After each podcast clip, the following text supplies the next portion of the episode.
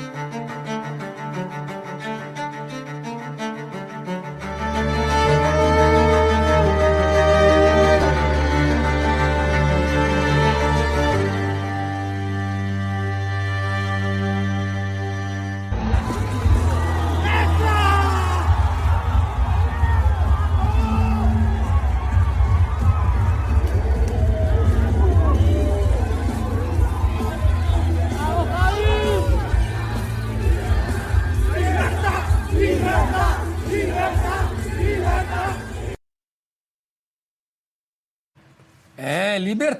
Libertar é a palavra do momento, com a vitória de Javier Milei ontem lá na Argentina.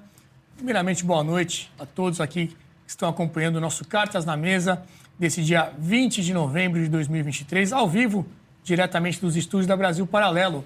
Vamos falar, obviamente, bastante dessa vitória de ontem do Javier Milei. Como é que é, como é, que é o futuro agora? Né? Vai ter condições de governar? Quais os grandes desafios, a relação da Argentina com o Brasil?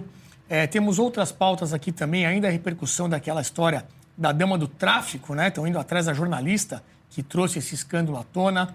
Falaremos também de cenário internacional que está acontecendo na Espanha. Na Venezuela também tem coisa para acontecer em breve, pode ser bastante grave. E também um pouco do cenário do México, aqui com as notícias do Brasil, que a gente sempre traz para vocês. É, antes da gente começar o bate-papo, vou novamente pedir para você se inscrever no nosso canal, ativar o sininho e compartilhar esse conteúdo com seus amigos, familiares, para que cada vez mais gente possa ter acesso à nossa programação. Comigo, aqui no estúdio, está ao meu lado o Cristiano Bauer, professor e cientista político, assim como o deputado Luiz Felipe de Orleans e Bragança, também cientista político, deputado federal, e lá de Belo Horizonte, o Adriano Janturco, professor e cientista político, que sempre participa aqui com a gente também. Bom, já coloquei esse vídeo aí logo de cara, gente, para vocês sentirem o estilo, né? Todo mundo já conhece, mas eu acho que é, é, é para a gente, em cima disso, discutir o que vem por aí com a Argentina. A imprensa como um todo, a grande mídia, né, tá com o nariz torcido. Vi vários memes já ontem, inclusive, da, da tristeza na cara desse pessoal dando a notícia, né? É, a gente sabe que existia uma expectativa diferente, mas a gente tem que tentar aqui ser bastante é, técnico, né? E olhar o que realmente pode acontecer com a Argentina. Dá para ter alguma expectativa ou não de grandes mudanças.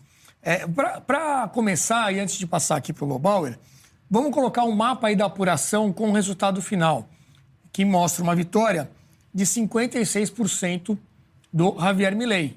Então ele tem aí a corzinha roxa né, nesse mapa, são as províncias onde ele, onde ele levou a melhor em cima do Massa. E o interessante é que as pesquisas mostravam um cenário bem apertado. A maioria, é verdade, dava a vitória para o Milley, mas com ali 1, 2% no máximo. Era um empate técnico. E teve aí uma vantagem de quase 12 pontos percentuais, 56 a 44. Ali embaixo você tem aquele gráfico de linhas que mostra a evolução, né? Então o Milley ganha as primárias, com cerca de 30 e poucos por cento. Depois, no primeiro turno, essa situação se reverte, né? O Massa vence com 37%, o Milley continua estacionado nos 30%, e aí criou-se até uma expectativa de que o Massa poderia levar a melhor. E no final das contas, o, o resultado final do segundo turno, com essa vitória aí bastante significativa do Javier Milley. Vou trocar, vou começar com o Jean Turco, porque eu lembrei do seguinte olhando isso. É Jean Turco aqui disse que apostava na vitória de Massa que o sistema não ia deixar o Milley é, levar essa daí. É, o, o, o, deputado Luiz Felipe até na hora, ah, eu vou ter que dar o braço a torcer. Eu acho que realmente me empolguei aqui achando que o Milley poderia ganhar, mas acho que o Jean Truco tem razão. E aí, Adriano, como é que você viu essa, essa eleição de ontem? Brincadeiras à parte, sua, sua primeira análise. Olá, Renato. Olá a todos. Boa noite. Não, não, não falei isso. Na época estávamos, é, estávamos antes da, do primeiro turno e falei que não acreditava nas pesquisas, porque sei como são feitas as pesquisas de opinião eleitorais na Argentina, são todas muito mal feitas. É, inclusive, nessa, neste mesmo resultado, agora do segundo turno, se demonstrou isso, porque davam, como você mesmo falou, um empate técnico, uma leve vitória, na verdade foi uma, uma vitória com uma margem ampla. E foi o contrário, não acreditava que ele ia ganhar no primeiro turno, como muitos estavam se empolgando. E que talvez que ainda os jogos não eram feitos, etc. E aí no, segundo, no primeiro turno teve aquela virada, Massa virou em primeiro lugar, e segundo, no segundo turno não tinha muitas opiniões, porque não sabia é, para onde iam os votos do terceiro partido, da Burj, que geralmente era aquela questão que levantei do quem é o dono dos votos, né? Bom, mas assim, além disso, o que eu diria? É, é uma vitória histórica. É realmente o primeiro, como ele mesmo falou, o primeiro presidente libertário, anarcocapitalista, ANCAP, da história da humanidade. É, e é um é o primeiro presidente liberal ou liberal extremo depois de décadas depois de Ronald Reagan nos Estados Unidos.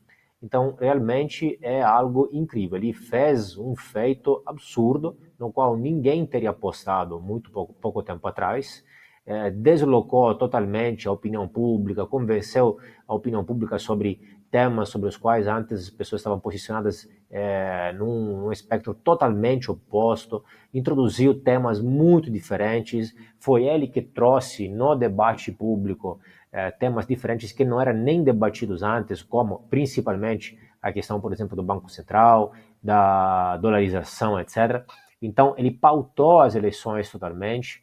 É, então, assim, é uma vitória realmente sensacional, um caso, isso contra todo mundo, contra um sistema inteiro, um, contra a mídia, contra um partido que está enraizado no poder e no território faz décadas, etc. Então, realmente, ele fez algo absolutamente incrível e muito devido a ele mesmo, à personalidade dele. Né? Depois, a equipe, etc., muito boa que pode ter, na verdade, vem muito em segundo plano, é muito mérito dele. Agora, a minha grande dúvida é se ele vai ser capaz, se vai conseguir governar e fazer até só parte do que ele prometeu. Né? Isso por uma série de motivos. Né? E eu tendo a ser cético sobre isso, por uma série de motivos. Primeiro, porque é pelo mesmo perfil dele, né? psicológico. É, então, me parece uma pessoa muito exaltada, muito estriônica, muito em cima das. fora da curva, muito diferente do, do, do ambiente político, de qualquer ambiente, na verdade, de trabalho, etc. Tal. Uh, muito ele só, ele, ele só, só, ele mesmo, etc. Tal, e me parece que seja muito difícil para ele colaborar, trabalhar em conjunto com outras pessoas, etc. E tentar criar alianças. Um dos princípios da ciência política é o seguinte, que ninguém governa sozinho, porque você pode até ter ganhado as eleições e, ter, e ser presidente e, ser, e ter o cargo mais poderoso do país, mas ninguém governa sozinho. Uh, você foi colocado lá com um canhão na mão, mas você está rodeado de poderes fortes, mídia, outros partidos, dentro do sistema parlamentar, fora do parlamento, cada um com a pistola até menor, etc. Mas você tem que aturar lá quatro, cinco, seis anos, dependendo do país. Então vai ser muito difícil isso. O segundo motivo, então, é exatamente este, porque não tem os números no parlamento para, é, uma, para uma, uma base dentro do, do, do parlamento. Na verdade, ele tem cerca de 27, 28 parlamentares, aí deverá contar com o apoio dos parlamentares da Burti e do Macri, e nem todos estes, estes apoios são garantidos, sabendo que, obviamente, as alianças também são dinâmicas. E o terceiro motivo é que ele está herdando uma situação desastrosa, no mínimo. Claro que a Argentina quase sempre esteve, infelizmente, nesta situação, situações similares, mas é, é, a pior, até nos padrões argentinos, é a pior crise dos, desde os últimos 30 anos, né? inflação, desemprego, pobreza, já isso sabemos, foi debatido nessas semanas. E ele terá todo mundo contra. Então é realmente muito, muito difícil. Ele fez promessas radicais de mudanças do sistema, de estrutura radicais, e acho que deverá já explicar que, na verdade, parte disso era campanha, parte não vai conseguir fazer e deverá se contentar, porque foi criada uma expectativa muito alta. E meu medo é que essa expectativa não seja. Um, eh, realizada, não seja, não, não, seja, não tenha um encontro depois nos fatos, e ao contrário, pelo contrário, pode até ser instrumentalizado. Ele vai conseguir fazer pouco, e claro que é, é melhor que a alternativa, concordo, isso é óbvio, mas é, meu medo é que possa até ser instrumentalizado e vão falar depois daqui a quatro anos, ah, estão vendo? Olha como o Milley fracassou, olha como o Milley destruiu a economia. Claro, instrumentalizando de mentira, mas meu temor é este. Caso ele consiga agora mudar o jogo, porque o que eu sempre lembro, uma coisa é campanha eleitoral, outra coisa é governar. São dois jogos diferentes. No governo, que foi um, inclusive, dos erros de Bolsonaro, que continuou uma campanha eleitoral perene por outros quatro anos. O governo é outra coisa. Tem que ter muita mais paciência, tem que ter uma habilidade de articular, de criar aliança, etc. Não adianta. Ele não governa sozinho, ele para ele fazer o que ele quer, ele precisa inevitavelmente do apoio de muitos. Espero que dê certo, mas sou muito cético.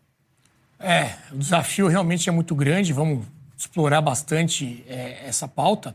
Agora, eu vou chamar o VAR depois, viu? Porque eu ainda tenho a impressão que a nossa conversa foi após o primeiro turno, mas enfim, depois a gente descobre isso.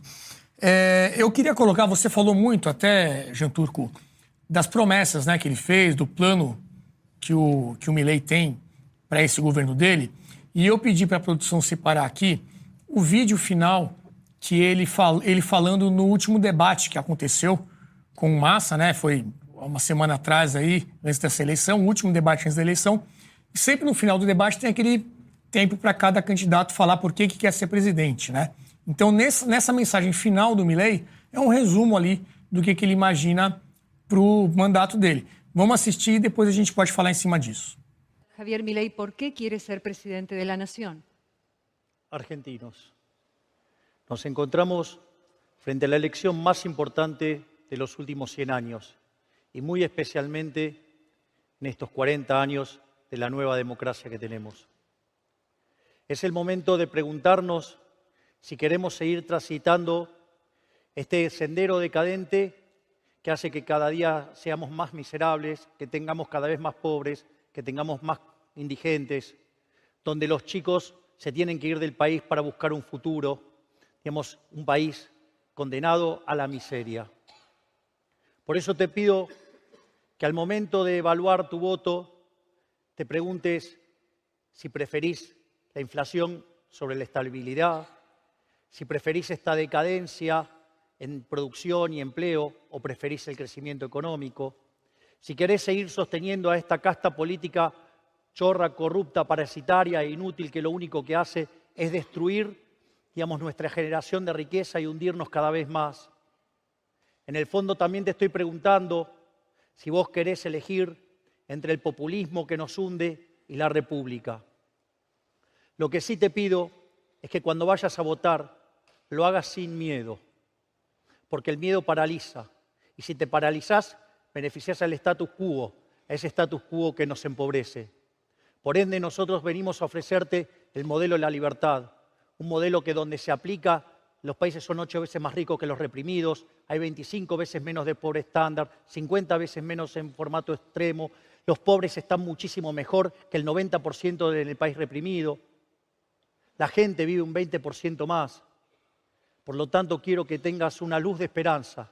Existe una Argentina mejor, pero esa Argentina mejor solamente es posible si essa Argentina é liberal. Muchas gracias. Luiz Felipe, o que me chamou a atenção é que foi um discurso final aí que misturou emoção com dados, né, com números, com porcentagens e tudo mais. E eu acho que até isso é um grande segredo para mim, como é que ele conseguiu popularizar essa linguagem mais técnica. Tem até uma outra, um outro vídeo dele que isso fica bem claro. Mas enquanto a gente estava assistindo, eu vi que chamou a atenção quando ele falou do medo né? Para as pessoas não, não terem medo na hora de fazer a escolha. Como é que você viu é, essa estratégia dele de partir para esse lado de, olha, esquece o medo e, e vem nessa aposta aqui, né? essa política do medo foi a estratégia adotada pelo Massa. E, de fato, foi o que gerou. Foi a onda com o primeiro turno foi, puxa vida, o Milley tem chance de ganhar. Aí gerou um medão geral em todo mundo que depende do Estado, que é não só funcionário público, mas também recebe as benesses. Então, tudo isso veio colapsando com medo, ou seja, colapsando o apoio do Milei pelo medo. E claro que a estratégia do, do Massa foi calcada no medo. Né? Quem é que vai perder emprego se o Milei for eleito? O que, que vai acontecer com tal grupo? A passagem de... vai ficar mais cara. A passagem vai ficar mais cara, a energia elétrica vai ficar mais cara, a, a combustível vai ficar mais caro. Como é que você vai pagar isso? Então, é política do medo isso. É, agora, o, o, que me. Tem, tem, dois pontos aqui que eu precisava ressaltar. É, primeiro, o Milley, desde que ele é uma pessoa pública, ele é um ideólogo. e ele coloca sempre as ideias à frente do, do ele mesmo. Tá, Para mim tá nítido, até como personalidade, como pessoa, é meio esquisito você vender o, o Milley. Uhum. Mas ele, como veículo comunicador dessas ideias renovadoras, ideias que não existem no ecossistema político, no debate político da Argentina, e como comunicador de uma visão de que a maior parte da Argentina nunca viu a opção liberal. Nunca percebeu como é que é um mundo liberal, como é que é isso, como é que é um país liberal, como é que funciona, uhum. toda, todo, como é que as coisas, as engrenagens funcionam em prol da sociedade. É, o socialista se calca na, no monopólio das políticas sociais. Fala assim, não, não, só socialista que tem política social. Fala assim, não, então como é que a sociedade pode ser melhor no mundo liberal? É isso que ele comunicou com muita efetividade, começou a criar essas pontes de visualização. Se a gente não tem isso, meu caro, ninguém... é os jovens, né? Exatamente, os jovens começaram a ver e também, claro, lembrando que a Argentina, aí tem outro aspecto. Ó, colocamos até aí na tela aí, ó, eu já vi esse slogan em algum lugar, Luiz Felipe. A esperança vencerá o medo. É.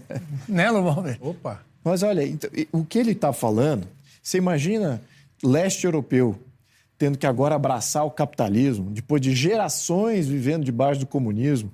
É, mas eles têm que abraçar o, o, o, o capitalismo. É uma, uma transição necessária. Infelizmente, aqui fica um comentário introspectivo, é, você precisa passar por várias crises do socialismo, crises profundas, em que você vê a desgraça, a morte, a miséria, a opressão efetiva do Estado, para você querer ter outra opção. Eu vou até pontuar aqui essa questão. Na eleição da Grécia, por exemplo, por, por acaso, eu estudei junto com o, primeiro, o atual primeiro-ministro da Grécia, né, Kyriakos Mitsotakis. E ele foi é, gestor de fundos, foi um cara do mercado financeiro, se não me engano, fez consultoria na, numa grande empresa de consultoria mundial. Um cara com uma reputação é, executiva muito forte. É, e claro que ele entrou pela direita. É um cara que, que entra aqui com, com a sanidade fiscal, etc. E a, e a Grécia tava, atravessou praticamente todos os anos, todo esse, esse século, em crise muito similar à da Argentina, talvez até pior. Ele tem, tem uma dívida com a União Europeia impagável, uhum. né, em função dos governos socialistas dos anos 90 e início do século XXI. Então, quando eles aborda, abraçaram as ideias que ele, que ele vendia, eu não acho que ele era tão bom comunicador quanto, quanto o Milley, não acho que ele era tão bom ideólogo quanto o Milley, mas eu me lembro, uh, analisando a questão da Grécia, por que estavam optando por ele, e era nítido o, o, que você, o que ressoava de todos os canais de comunicação, assim, não, agora temos que tentar uma alternativa.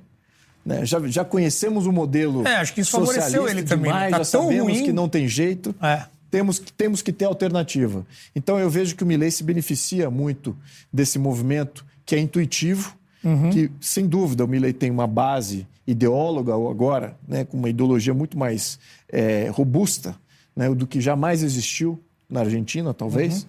mas ao mesmo tempo eu diria que a maior parte dos eleitores escolheu o Milei porque ele é a opção Sim. do modelo atual. E não vi adesão ao peronismo. Você veja, ele e a Burrich são dois antiperonistas. Né? A Burrich mais amena e ele é o mais uh, radical. Uhum. E o próprio Massa estava se distanciando do kirchnerismo, que é a versão bandida do, do, do peronismo. Né? É o peronismo com, com, com corrupção e crime.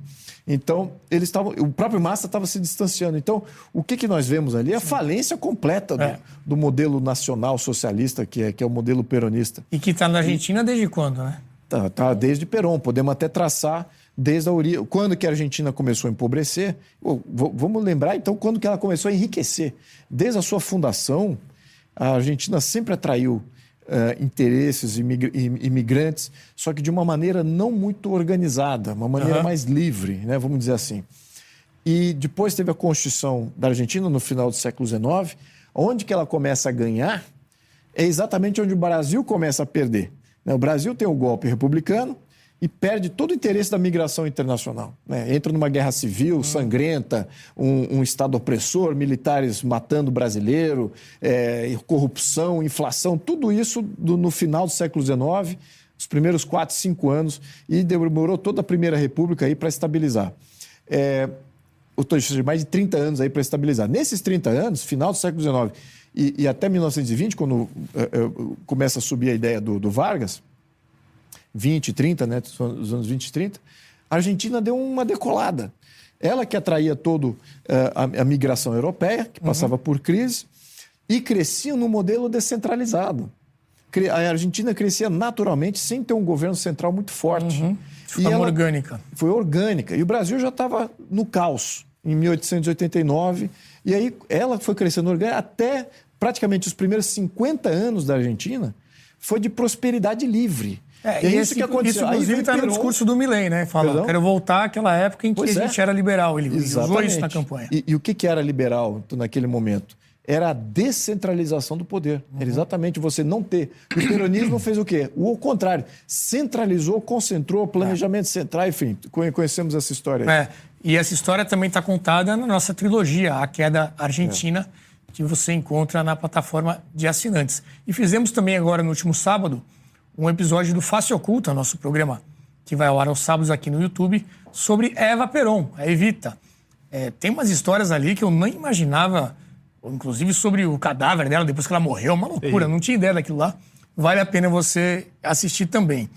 É, Lobauer, eu quero passar para você, depois que a gente assistir o próximo VT, que é um discurso já depois da vitória do Milley, em que ele repete praticamente um mantra que ele utilizou durante a campanha, que é justamente explicar o que é o liberalismo. Foi um vídeo que a gente achou aqui de última hora, então não deu tempo de colocar a legenda. Mas dá para entender, depois eu posso até resumir o que foi falado, é um vídeo curtinho. É, e chama atenção também o seguinte: tem ali as pessoas em volta dele no, no palco ali do, do, discurso, e você vê que ele está falando e todo mundo em volta está falando junto com ele, porque já sabe de cor o que ele vai falar, e e aí, é, é esse o detalhe que eu quero falar. Um discurso técnico, falando ali economês, e com um discurso desse, que não é nada popular, ele conseguiu vencer. Vamos assistir. Que nosso modelo está basado en el respeto irrestricto del proyecto de vida del prójimo, basado en el principio de no agresión y en defensa del derecho a la vida, a la libertad y a la propiedad, cuyas instituciones son la propiedad privada, los mercados libres de intervención estatal, la competencia, la división del trabajo y la cooperación social, donde solamente es posible ser exitoso sirviendo al prójimo con bienes de mejor calidad a un mejor precio.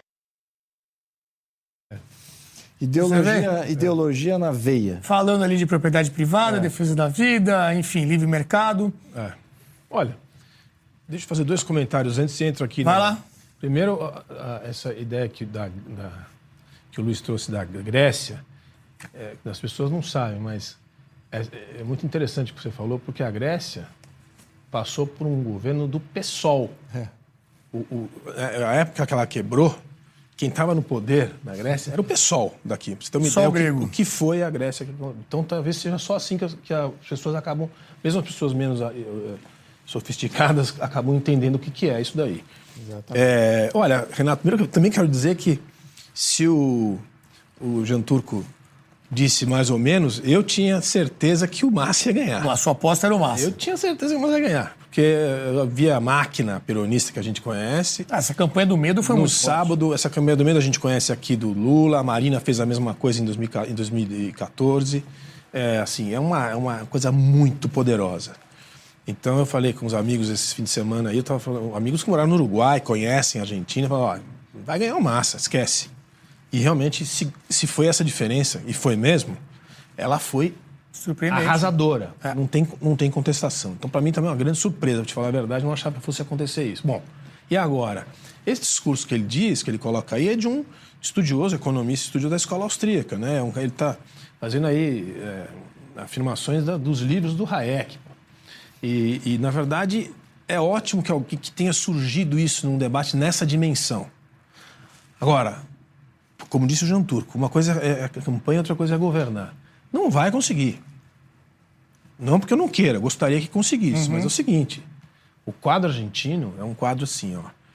Eu vou tentar resumir, se eu estivesse no lugar dele, o que, que ele tem que fazer? Ele não pode cometer os erros do Macri, Porque se de- resolver fazer uma coisa mais ou menos, vamos ajustando no tempo, ele está morto em seis meses, não consegue fazer. Se ele tentar tomar uma decisão heterodoxa de um mês, também corre o risco de não durar seis meses. Então ele tem que conseguir uma coisa muito difícil, que é o quê?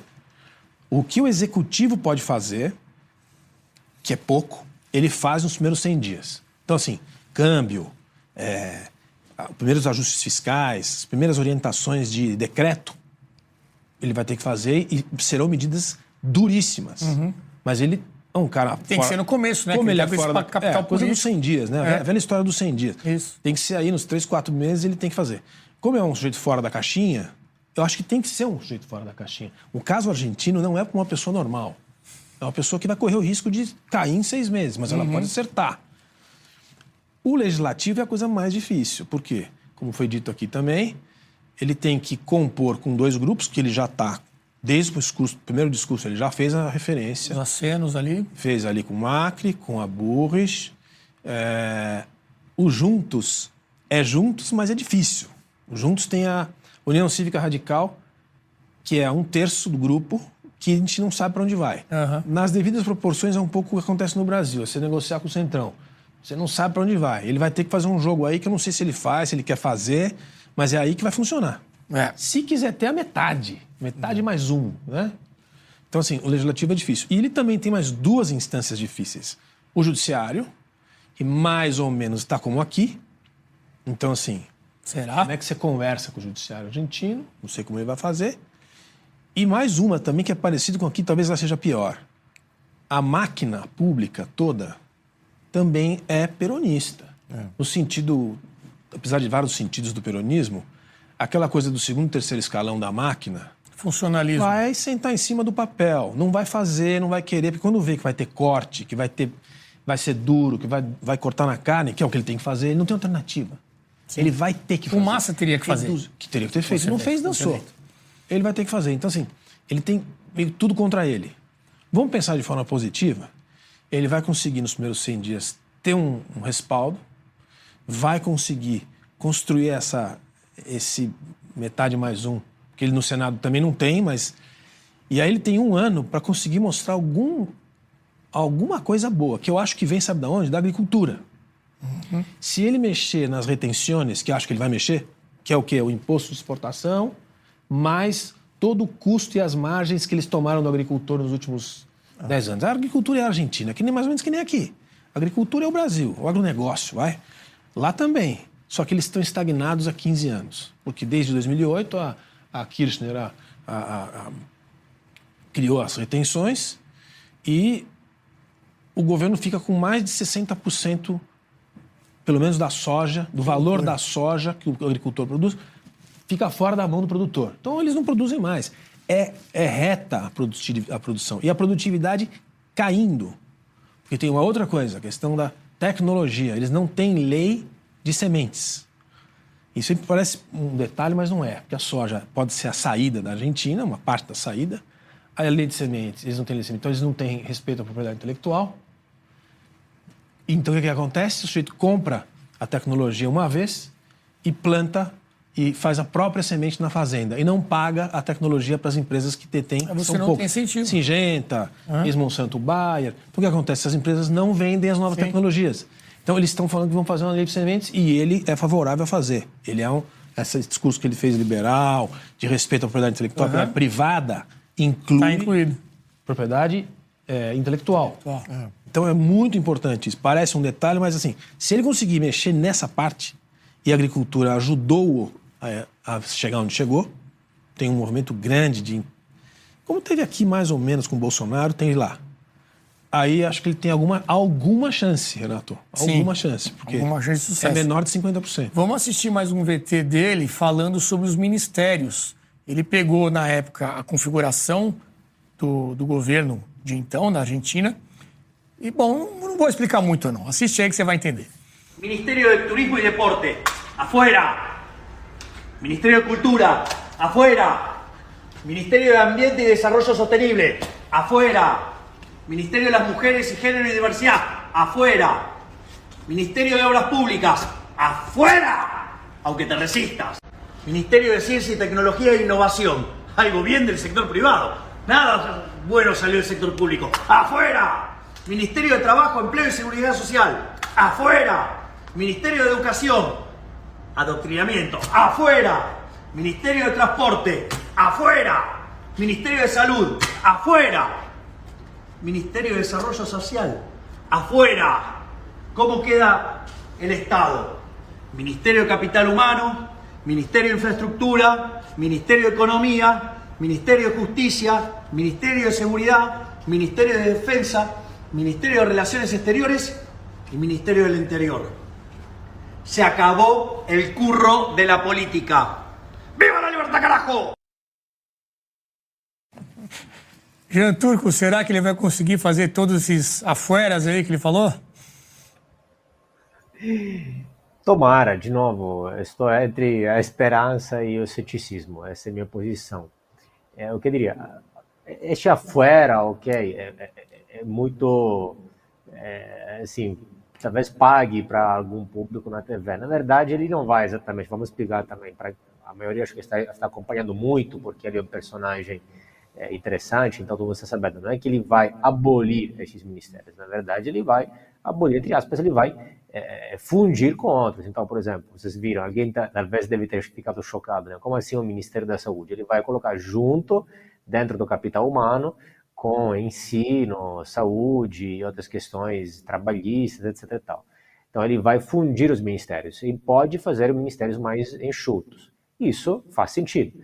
Porque é importante entender que, além realmente daqueles ministérios lá que ele mostrou que são os principais e os fundamentais, é, talvez as pessoas achem que os ministérios, os 30 e passa ministérios que tem geralmente um país, como tem aqui, etc., é, que existem porque para servir alguma função específica. Não é.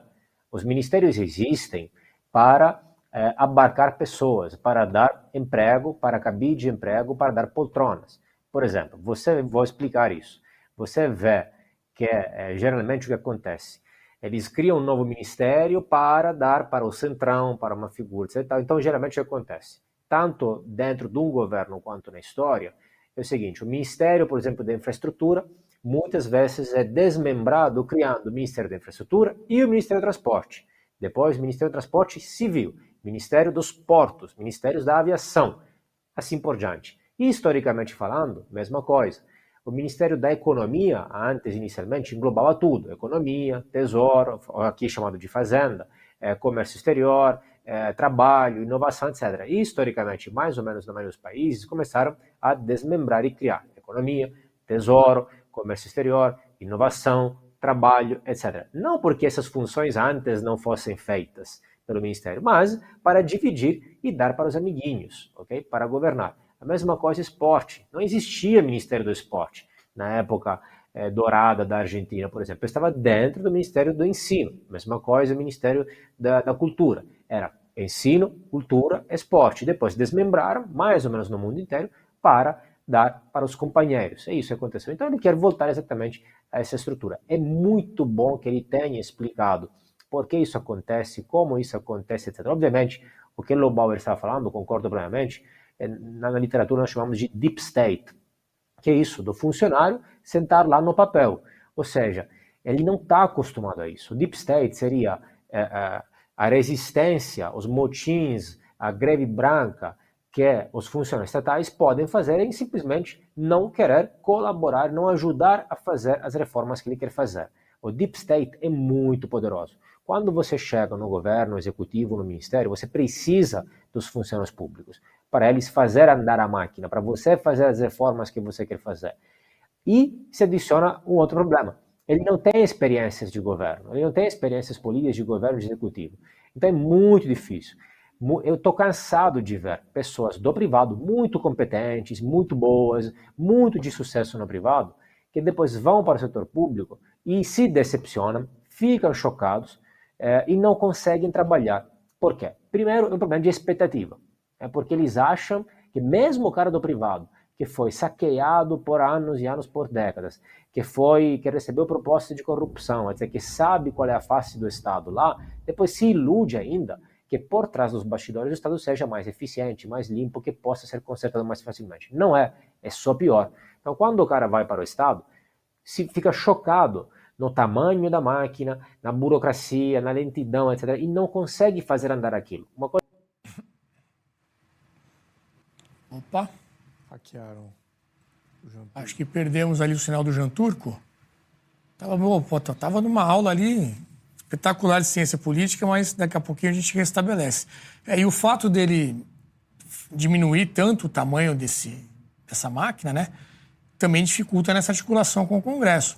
Não por acaso, aqui no Brasil hoje a gente tem quase 40 ministérios e acontecendo justamente tudo isso que o Jean Turco estava explicando. Né? Vai distribuindo um aqui, consegue um apoio ali, o Centrão é, fica ao seu dispor ali para as votações.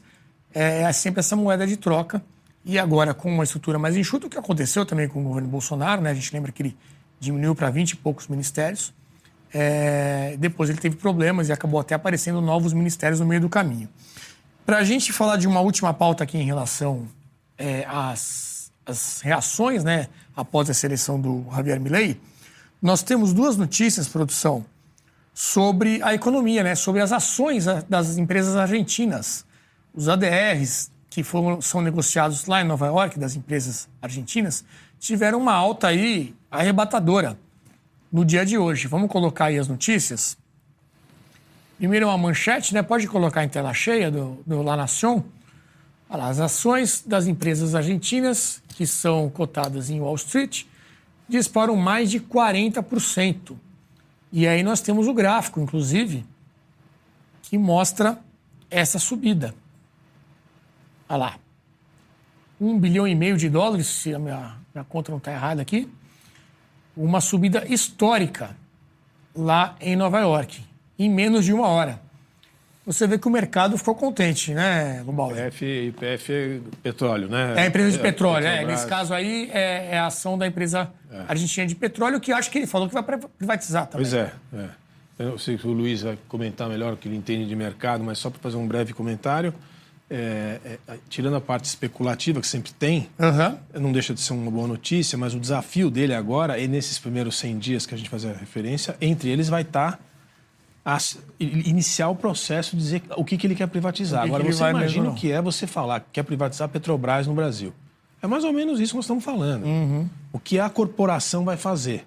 Né? Ele tem, a Argentina tem várias estatais gordas desse tá. tipo brasileiro, prejuízo há é, décadas, e eles não têm. A condição financeira ali é me, abaixo. As reservas estão em 20 bi agora porque tiveram uma exportação boa de grãos. Porque estão os, os números são todos abaixo, não tem caixa.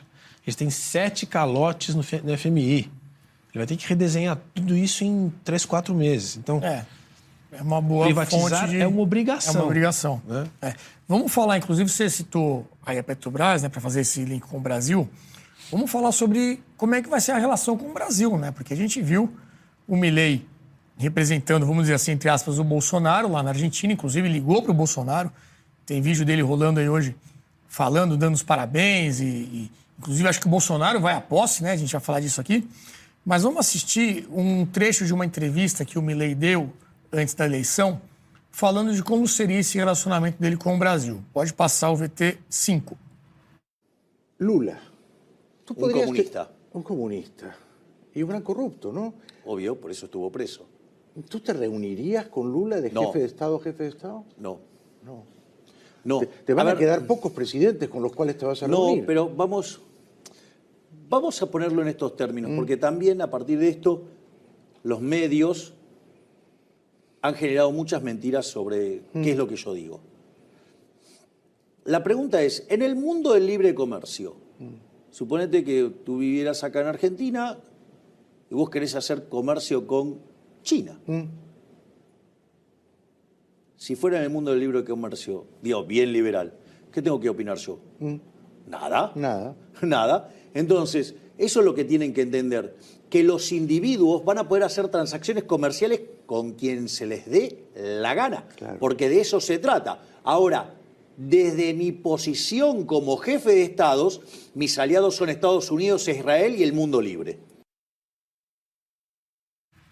Bom, teve essa entrevista, houve outros momentos também em que ele colocou sua posição ali sobre o Lula. O PT claramente apoiou ali o Sérgio Massa, né? enviou marqueteiro, é, ajudou ali a liberar empréstimos. Né? O Lobel acabou de comentar sobre o FMI. É, e aí o Lula, então, hoje, após o resultado, ele se manifestou a respeito do resultado lá na Argentina e escreveu este tweet. É, ele fala sobre a democracia, o valor da democracia, que é muito importante, tem que ser respeitada. Meus parabéns às instituições argentinas pela condução do processo eleitoral e ao povo argentino que participou da jornada eleitoral de forma ordeira e pacífica. Desejo boa sorte e êxito ao novo governo. A Argentina é um grande país e merece todo o nosso respeito. O Brasil sempre estará à disposição para trabalhar junto com nossos irmãos argentinos. Não citou o Javier Milei. Né? É, desejou boa sorte ao novo governo, elogiou a eleição, a forma que ela foi conduzida e tudo mais. Ainda nesse tema, para a gente voltar aqui depois a rodar a conversa, o Milei, o, o, Milei, ó, o Jean Turco já está conosco novamente. É, vamos assistir uma declaração do ministro Paulo Pimenta sobre a possibilidade do Lula ir à posse do Javier Milei, que vai ser agora no dia 10 de dezembro. Perguntaram sobre essa relação, sobre dar os parabéns e tal. Vamos ver o que o ministro do Lula, é, como ele respondeu. Ofendeu de forma gratuita o presidente Lula. Cabe a ele um gesto como presidente eleito ele ligar para se desculpar. Depois que acontecesse isso, eu pensaria na possibilidade de conversar.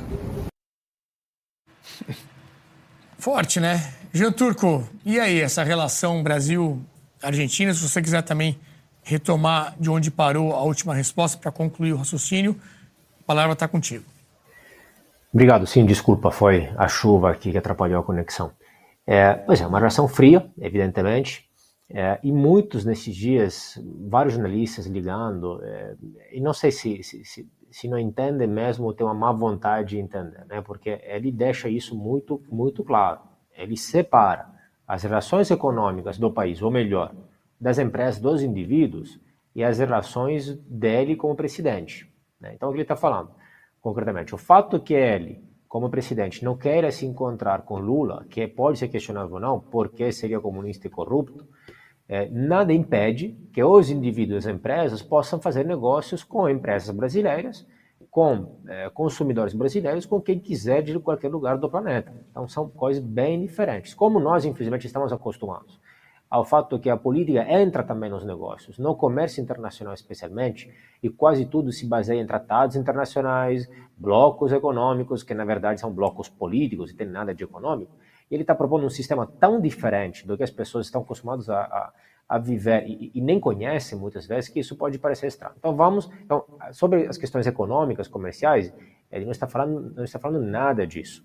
Mesmo quando ele fala de eventualmente sair do Mercosul, é, de não querer entrar nos BRICS, etc. De novo, não é porque não quer ter é, relações econômicas comerciais com os países membros, é porque na visão liberal é, ou a economia e o comércio devem ser livres, livres de é, tratados, de, de, de acordos, é, de protocolos, de conluios políticos. Essa é a ideia. Então não é porque, muito pelo contrário, é para liber, liberar ainda mais. O Mercosul, por exemplo, é um bloco econômico, que na verdade chama um bloco político, muito fracassado, mais que fracassado. Isso é, sim, não sou o único a apontar isso. Se você olha no Mercosul, as regras banalmente, mas assim, as regras, que é isso mesmo, as regras para você, sobre o que você pode e não pode importar, são mais das regras de, do que você pode importar e exportar. Então, hoje se tornou um bloco, na verdade, muito burocrático e também politizado. É, se um país quer, quer abrir a economia ou comércio com outro país, a única coisa que poderia fazer e que, eh, que realmente demonstraria isso seria baixar as tarifas de importação, se abrir ao outro com um, uma redução de tarifas de importação unilateral, como fez, inclusive, de forma muito relativa, muito moderada, o Brasil na época de Collor, como fez a Estônia, como fez a Nova Zelândia e vários outros países. Ele está falando, então, não da economia do comércio, mas das questões políticas.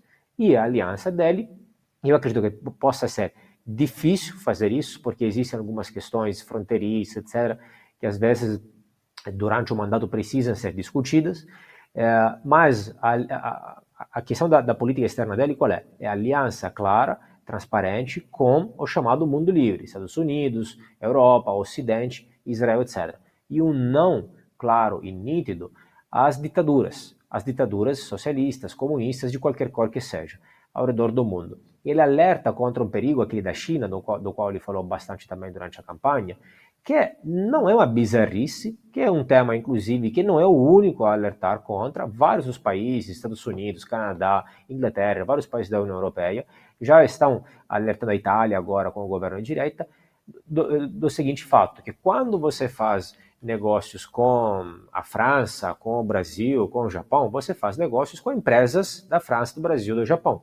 Quando você faz negócios com empresas da China, você faz negócios com o Partido Comunista Chinês, na verdade, porque por trás dessas empresas tem sempre a mão longa do Partido Comunista Chinês, porque é um regime totalitário e que não tem alguma empresa, especialmente empresas grandes que têm multinacionais, que têm contratos e contatos internacionais, não tem uma empresa dessa que não tenha por trás o, regime, o regime comunista totalitário. Então, será que é, é, é tem, essas relações têm que ser é, livres mesmo ou tem um perigo? Essa questão, no mínimo, é legítimo que seja levantado. E ele tem uma posição mais que legítima. Ele não está falando, ele mesmo falou, se o comércio internacional fosse livre de verdade, o que eu teria a dizer? Nada. Como infelizmente não é, então talvez ele precisa deixar livre quando se trata de países livres, mas talvez alertar contra outros perigos políticos e não econômicos quando se trata de comercializar com países não livres, que são ditaduras. É. Vamos ver como é que vão ficar as relações internacionais agora, então, da Argentina, com essa mudança de 180 graus, praticamente. Agora, uma relação que vai muito bem é da Brasil Paralelo com os nossos clientes. E para isso está aqui com a gente hoje o Vitor Lúcio, que é responsável pelo nosso portal, portal da Brasil Paralelo, com milhares de visitas todos os meses. Ele que é o editor-chefe lá do portal e está aqui para falar com a gente sobre essa iniciativa da BP, que é a assinatura vitalícia. A nossa promoção de Black Friday desse ano traz essa novidade, algo que nós nunca fizemos, e o Vitor vai contar um pouquinho para gente. Como é que é isso? Tem alguma pegadinha ou não? É para sempre mesmo? Tem gente preocupada com o Brasil Paralela por causa dessa oferta, mas eu tenho uma boa notícia e também um alerta. A boa notícia é que todo mundo gostaria de um cupom dourado como esse, com uma assinatura vitalícia. Ficar livre de ter que renovar ficar livre de ter a sua fatura comprometida, ficar livre de parcelas que ficam se repetindo. A assinatura vitalícia ela põe um fim em tudo isso. Um cupom dourado como esse só poderia oferecer um, um benefício. Todos devem se lembrar do cupom do Willy Wonka, selecionando garotos por todo mundo com um chocolate e tinha um cupom dourado lá para conhecer a fábrica e depois até a, a, possibilidade de herdar a fábrica de chocolate. A gente está oferecendo uma relação com o Brasil paralelo para sempre. É assinar uma vez só e simplesmente continuar assistindo às nossas produções, aos filmes do nosso catálogo, sem se preocupar com a renovação. Por que, que os nossos filmes são bons? Porque tem alguém aqui dentro, tem uma equipe aqui dentro, dedicada em escolher esses filmes para que eles não firam os bons valores, que são os que nós defendemos na nossa missão. Os nossos documentários nem se fala, são os mais assistidos do Brasil. É, os nossos documentários, as produções brasileiras estão entre as mais assistidas e as que mais revelam a situação cultural, a situação socioeconômica, a situação política, a situação uh, artística, econômica, tudo no Brasil. E a gente vai continuar com essas produções para poder cumprir a nossa missão. Aproveite, quem, então, quem, é, quem já é membro também pode fazer? Quem já é membro pode fazer para garantir e estamos nos últimos dias. Não vai durar para além dessa semana. Acaba quinta-feira. Talvez você pense assim: vou esperar sexta-feira, vou esperar a Black Friday para poder assinar, porque na sexta-feira, na Black Friday, vai ser melhor. Vai aparecer alguma oportunidade melhor, vai aparecer um desconto maior. Pois eu digo que não vai nós já estamos o mês inteiro oferecendo a maior oferta da nossa história. Esta é a maior promoção do Brasil Paralelo e termina quinta-feira. Não vai ser melhor na Black Friday, não vai ter um desconto maior aparecendo. Quem garantir agora já vai estar garantindo a melhor oportunidade possível. Então, garanta a sua assinatura vitalícia até quinta-feira. Esta é a última semana de oferta. Assine uma vez, Brasil Paralelo para sempre com você esse streaming que a Brasil Paralelo se tornou, né, oferecendo aí para você mais do que conteúdo, informação de qualidade, conhecimento e a possibilidade de enxergar melhor a si mesmo e a realidade. É, o QR Code está aí na tela, né? Pode apontar o celular ou então o link na descrição. O Vitor Luz falou muito dos filmes, temos os cursos também lá na plataforma e esses programas também aqui do YouTube, tudo isso é, é bancado, é financiado com a receita que a gente tem dos assinantes. Né? Nós não recebemos dinheiro público, jamais recebemos e não vamos receber nunca. É, então é graças a vocês, os assinantes, que nós temos a possibilidade de produzir todo esse conteúdo. Vitor, te agradeço. Então, quinta-feira, pessoal, acaba isso daí. Não deixe é, para quinta-feira quinta-feira. o que você pode fazer você agora. Você está ouvindo esse recado Exatamente. agora, você está sendo lembrado agora. Já garanta, garanta o seu espaço conosco para sempre. Ligue já, ligue já não. Clique já e faça sua assinatura vitalícia da BP. Obrigado. Vitor, até a próxima. Obrigado. Rodando a nossa pauta aqui, gente. É... Renato, eu Diga lá. reagir à- notícia anterior. Tem Claro, duas, claro, fica à vontade. duas coisas que eu precisava pontuar aqui que são importantes. Eu não sei se você quer mudar do Não, não. Vamos, manda bala, você que manda. É, bom, primeira coisa, existem medidas, como o Lobauer colocou, existem medidas que ele pode tomar. Só retomando, a gente está falando do como é que o, o Milley vai fazer agora para governar, Duas coisas. qual a governabilidade e tal. Reação do mercado Isso. E também a questão internacional. Primeiro, com relação às medidas que ele pode tomar, podem ter alto impacto em questões inflacionárias. Se ele tomar essas medidas certas que envolvem a questão tributária e isso mostrar já um efeito em curto prazo, em seis meses, baixando a inflação de 140 para 120, 100%, em questão de pouco tempo, isso é um tremendo do sucesso. Apesar Uhum. Já dá mais inflação- capital político para ele. Exatamente. Essa eu diria que deveria ser a prioridade dele. Né? Tentar atacar a inflação no, no- no prazo mais curto possível. Então, todas as medidas cabíveis a ele, somente a ele, para que isso, se- isso que tenha um efeito. E depois desenrolar um plano faseado com relação à privatização, uma série. Eu diria que a dolarização tinha que ser a última coisa que ele faça. Isso tem que vir depois do equilíbrio fiscal, depois do equilíbrio macroeconômico. Tem um livro muito importante que foi usado na, na transição da- dos, dos países do leste europeu para o sistema capitalista da Europa Ocidental. Esse livro é A Ordem da Liberalização Econômica. Vamos lembrar, a Argentina hoje é muito semelhante ao que era o leste europeu eh, durante a- o comunismo. Então está abrindo o mercado, está voltando a ser um país com trocas mais livres, com formação de preço mais, mais eh, eh, não com menos interferência, etc. Então, todo isso é um processo. A questão da dolarização é a última coisa. Primeiro vem equilíbrio fiscal. E depois de equilíbrio fiscal, vem acabar com esses subsídios, acabar com todas essas distorções que geram preço, no- nos preços, tudo que afeta preço e a formação eh, inflacionária. No último caso, vem essa questão do Banco Central. Pode até ser uma, uma, uma medida antecipada, porque eu acho que até do ponto de vista intelectual é, é bacana a gente brincar com essa ideia de não ter o Banco Central. Como é que seria um ambiente de sem Banco Central? Os bancos emprestam para si próprios, numa taxa que eles mesmos Isso depende estabelecem só diariamente. dele? Como é que é uma decisão dessa de acabar com o Banco Central? Pois é, essa é, essa que é uma questão. Eu preciso ver na Constituição se o Banco É. Central é de fato independente ou ele- se ele está sob a júdice do Executivo. Eu não, não entrei nesse detalhe ainda. É provável que lá seja dependente do Executivo, não seja tão independente quanto aqui no Brasil. É a impressão que me passa. Então, esse é o primeiro comentário. Né? O primeiro comentário é a primeira medida, atacar a inflação e tentar gerar um resultado positivo para ele galgar a segunda fase, a terceira e a quarta e, e desenrolar esse plano para a sociedade. É importantíssimo isso. tá? O mundo já tem experiência com relação a isso, ele não precisa se re- reinventar a roda com relação a isso. Segundo ponto, relações exteriores. Na, minha visão, essa questão do Milley, para mim, mata completamente a ideia do PT de integrar a região. Porque se você pega o Cone Sul, o segundo país mais importante do Cone Sul, bom, primeiro é o Brasil, o segundo é a Argentina. Se a Argentina não quer fazer integração política, econômica, monetária, e, O Nasul. o Nasul, o Mercosul, todas essas ideias de integração, para mim, cai por terra. Isso é O ótimo. Uruguai tá Uruguai e Paraguai já estão. Paraguai. Eles, Uruguai... O Equador ganhou também o direito agora. Exato. Mas são países, assim, em termos relativos, né? Ele, Uruguai e Paraguai, por exemplo, são 10. O Uruguai talvez é 10 vezes menor que a, que a Argentina. Uhum. Né? Na questão do é, Brasil, é, dois, quase né? que. então, se comparado com o Brasil, o Uruguai é praticamente uma cidade do interior aqui de São Isso. Paulo. Então, é muito pequeno para ter uma relevância política, econômica, etc.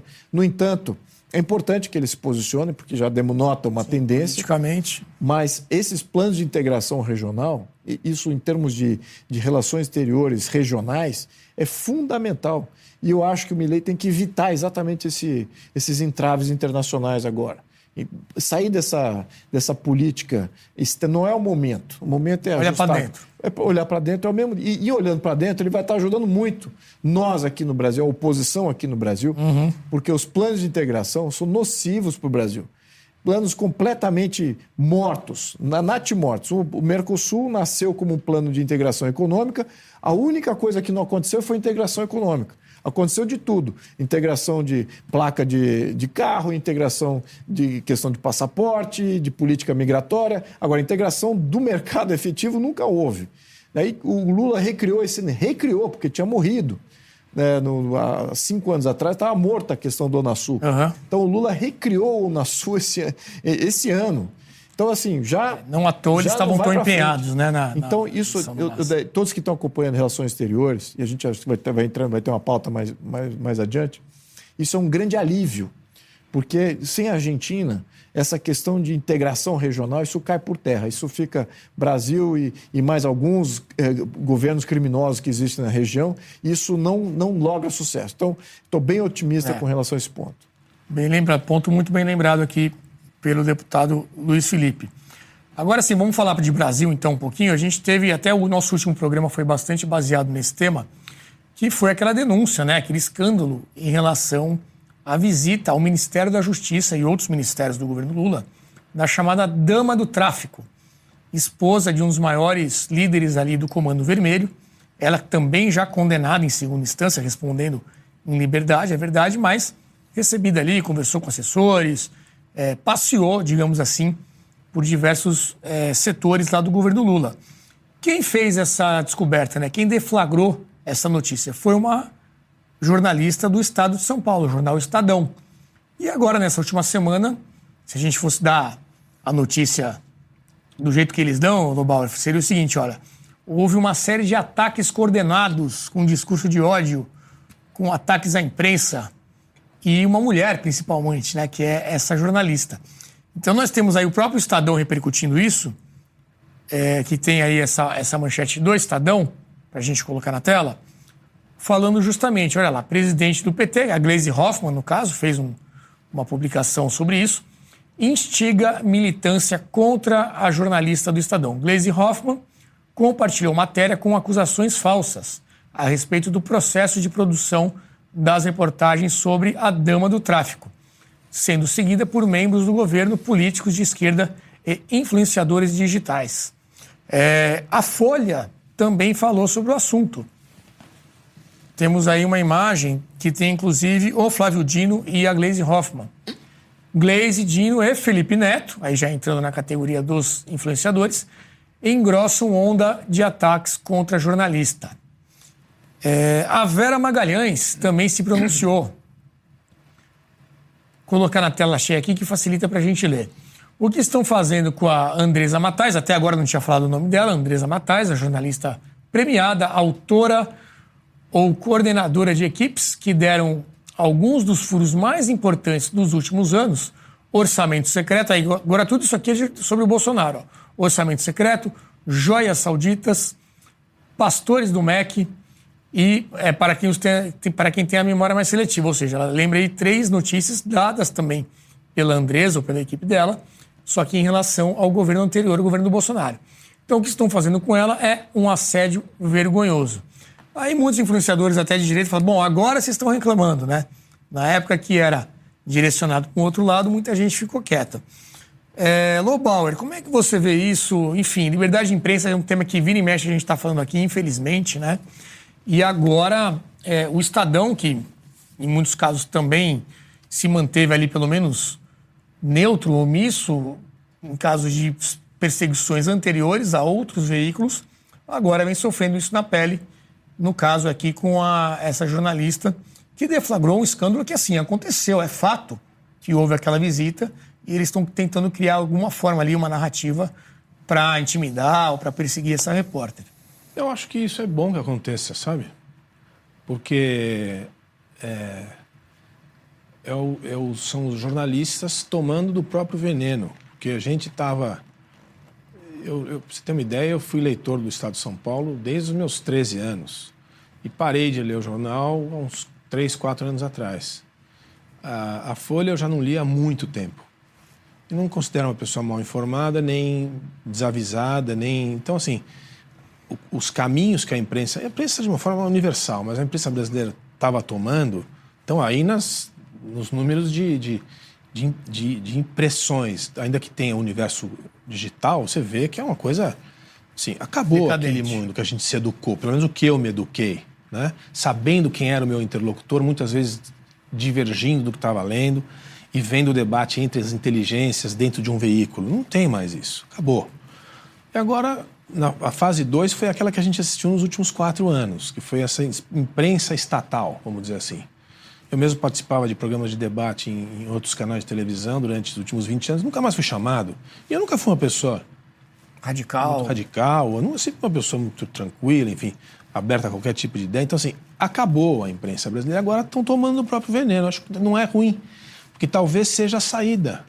A saída venha de, do próprio sistema, porque é, se não acontecesse isso, se todos achassem que está tudo bem, você negar que o tio Patinhas é um criminoso e que a mulher dele visitou todo mundo, está tudo filmado, está tudo fotografado, registrado em ata, registrado em visita. O que mais você precisa fazer? É. Só viver no mundo da carochinha. Então, que bom. Então agora, quem sabe, os mais avisados aí, tem jornalistas importantes aí que você colocou aí na, é. na tela. Então... Foi citado até eh, também o Felipe Neto, né? Enfim, não acho que a gente tem que ficar aqui falando do Felipe Neto, mas é inegável que ele tem uma influência muito grande. São milhões e milhões de seguidores. É um cara que, o que ele coloca ali, tem a sua repercussão. E aí tem um tweet que ele fez falando sobre essa jornalista. Vamos colocar também na tela cheia. O que, que ela coloca ali? Olha lá. Quem financia a dama das fake news? Então a notícia era sobre a dama do tráfico ele fez esse trocadilho colocando a foto da jornalista com a legenda Dama das Fake News. Andresa Matais, editora executiva do Estadão, foi pega e exposta ao Brasil todo por suposta manipulação de informação para jogar as pessoas contra o governo Lula, com a mentira da dama do tráfico. Ele ainda tomou um cuidado ali de colocar uma suposta, né? acho que foi o advogado que, que deve ter orientado, e ele termina colocando quem financia essa mulher. Aí a próxima imagem, a gente vê que o Felipe Neto, ele é também um cara palestrante oficial do, em seminário da Unesco pelo Dia Mundial da Liberdade de Imprensa. E aí, como a internet não perdoa, todo mundo lembrou isso daí, começou a questionar, mostrar essa hipocrisia. No final das contas, ele apagou aquele tweet anterior que a gente mostrou aqui, pediu desculpas, falou que errou, que não é para disseminar o ódio e tudo mais. Mas, enfim, o estrago já estava feito. Ô, Jean Turco, você achava que era questão de tempo para começar a esse tipo de coisa acontecer com quem antes não estava prestando muita atenção?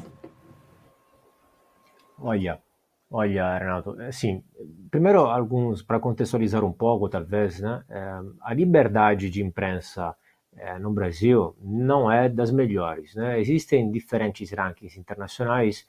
Um dos mais utilizados é aquele é, dos Jornalistas Sem Fronteiras, e o Brasil está na posição 92, tá? entre 180 países, mais ou menos. Então, mais ou menos na média, na, na, na média mesmo, no meio. Né? É, que é normal, é, tirando os países da Europa, os países da, da, América do Norte, etc., e logo depois vem geralmente os países da América Latina. Em últimos lugares, os países da África, países da Ásia, especialmente dos, da, dos países mais autoritários da Ásia.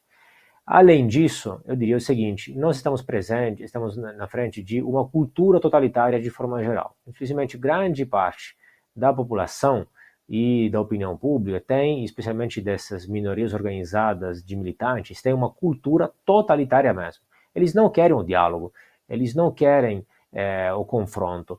Eles não, não estão dispostos a tolerar visões diferentes. Então, eles querem aniquilar, cancelar, hoje se fala, é, excluir do debate público e deslegitimar totalmente qualquer qualquer uma qualquer pessoa que pense diferentemente. Qualquer pessoa que pense diferentemente é vista não só como simplesmente uma pessoa que pensa que pensa de forma diferente mas como um inimigo como um fascista um genocida etc outros dados existem alguns dados que a mesma Google e outras empresas mostram lançam sobre quais são os estados barra países que mandam remover mais conteúdos online no mundo tá o Brasil atualmente está na quinta posição. É o quinto país que pede para remover mais conteúdo online. Geralmente tudo isso é via judicial. Este, estes levantamentos começaram em 2011. Na época, o Brasil era o primeiro país da lista. Era o país que mais pedia para remover conteúdo online. Depois caiu na lista. Claro que tem algumas oscilações ano após ano. Hoje, de 2011 para cá, hoje está na posição, na quinta posição.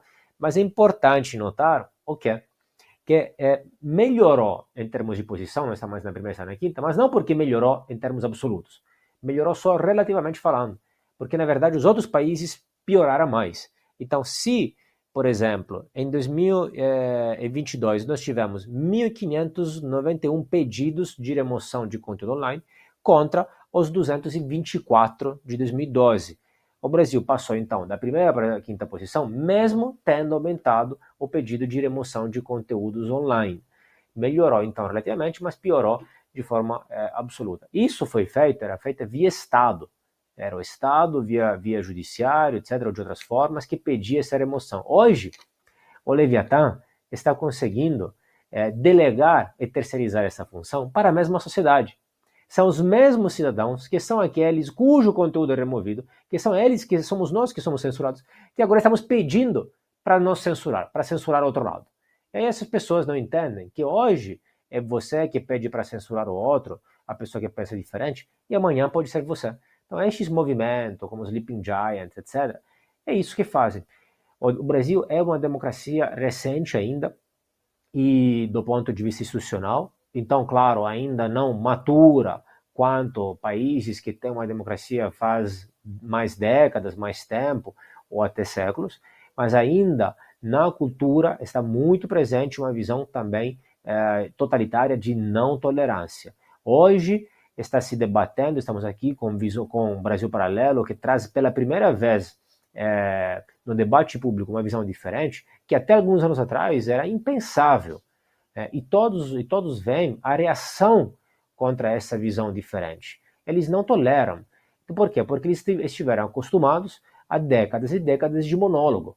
E agora tem que se acostumar a ter um diálogo, a ter visões diferentes. Então, muita, muita, muita, muita gente está se acordando, está tendo é, acesso a informações diferentes, livros diferentes, etc. E ainda tem essa parcela da população que, no fundo, no fundo, é totalitária.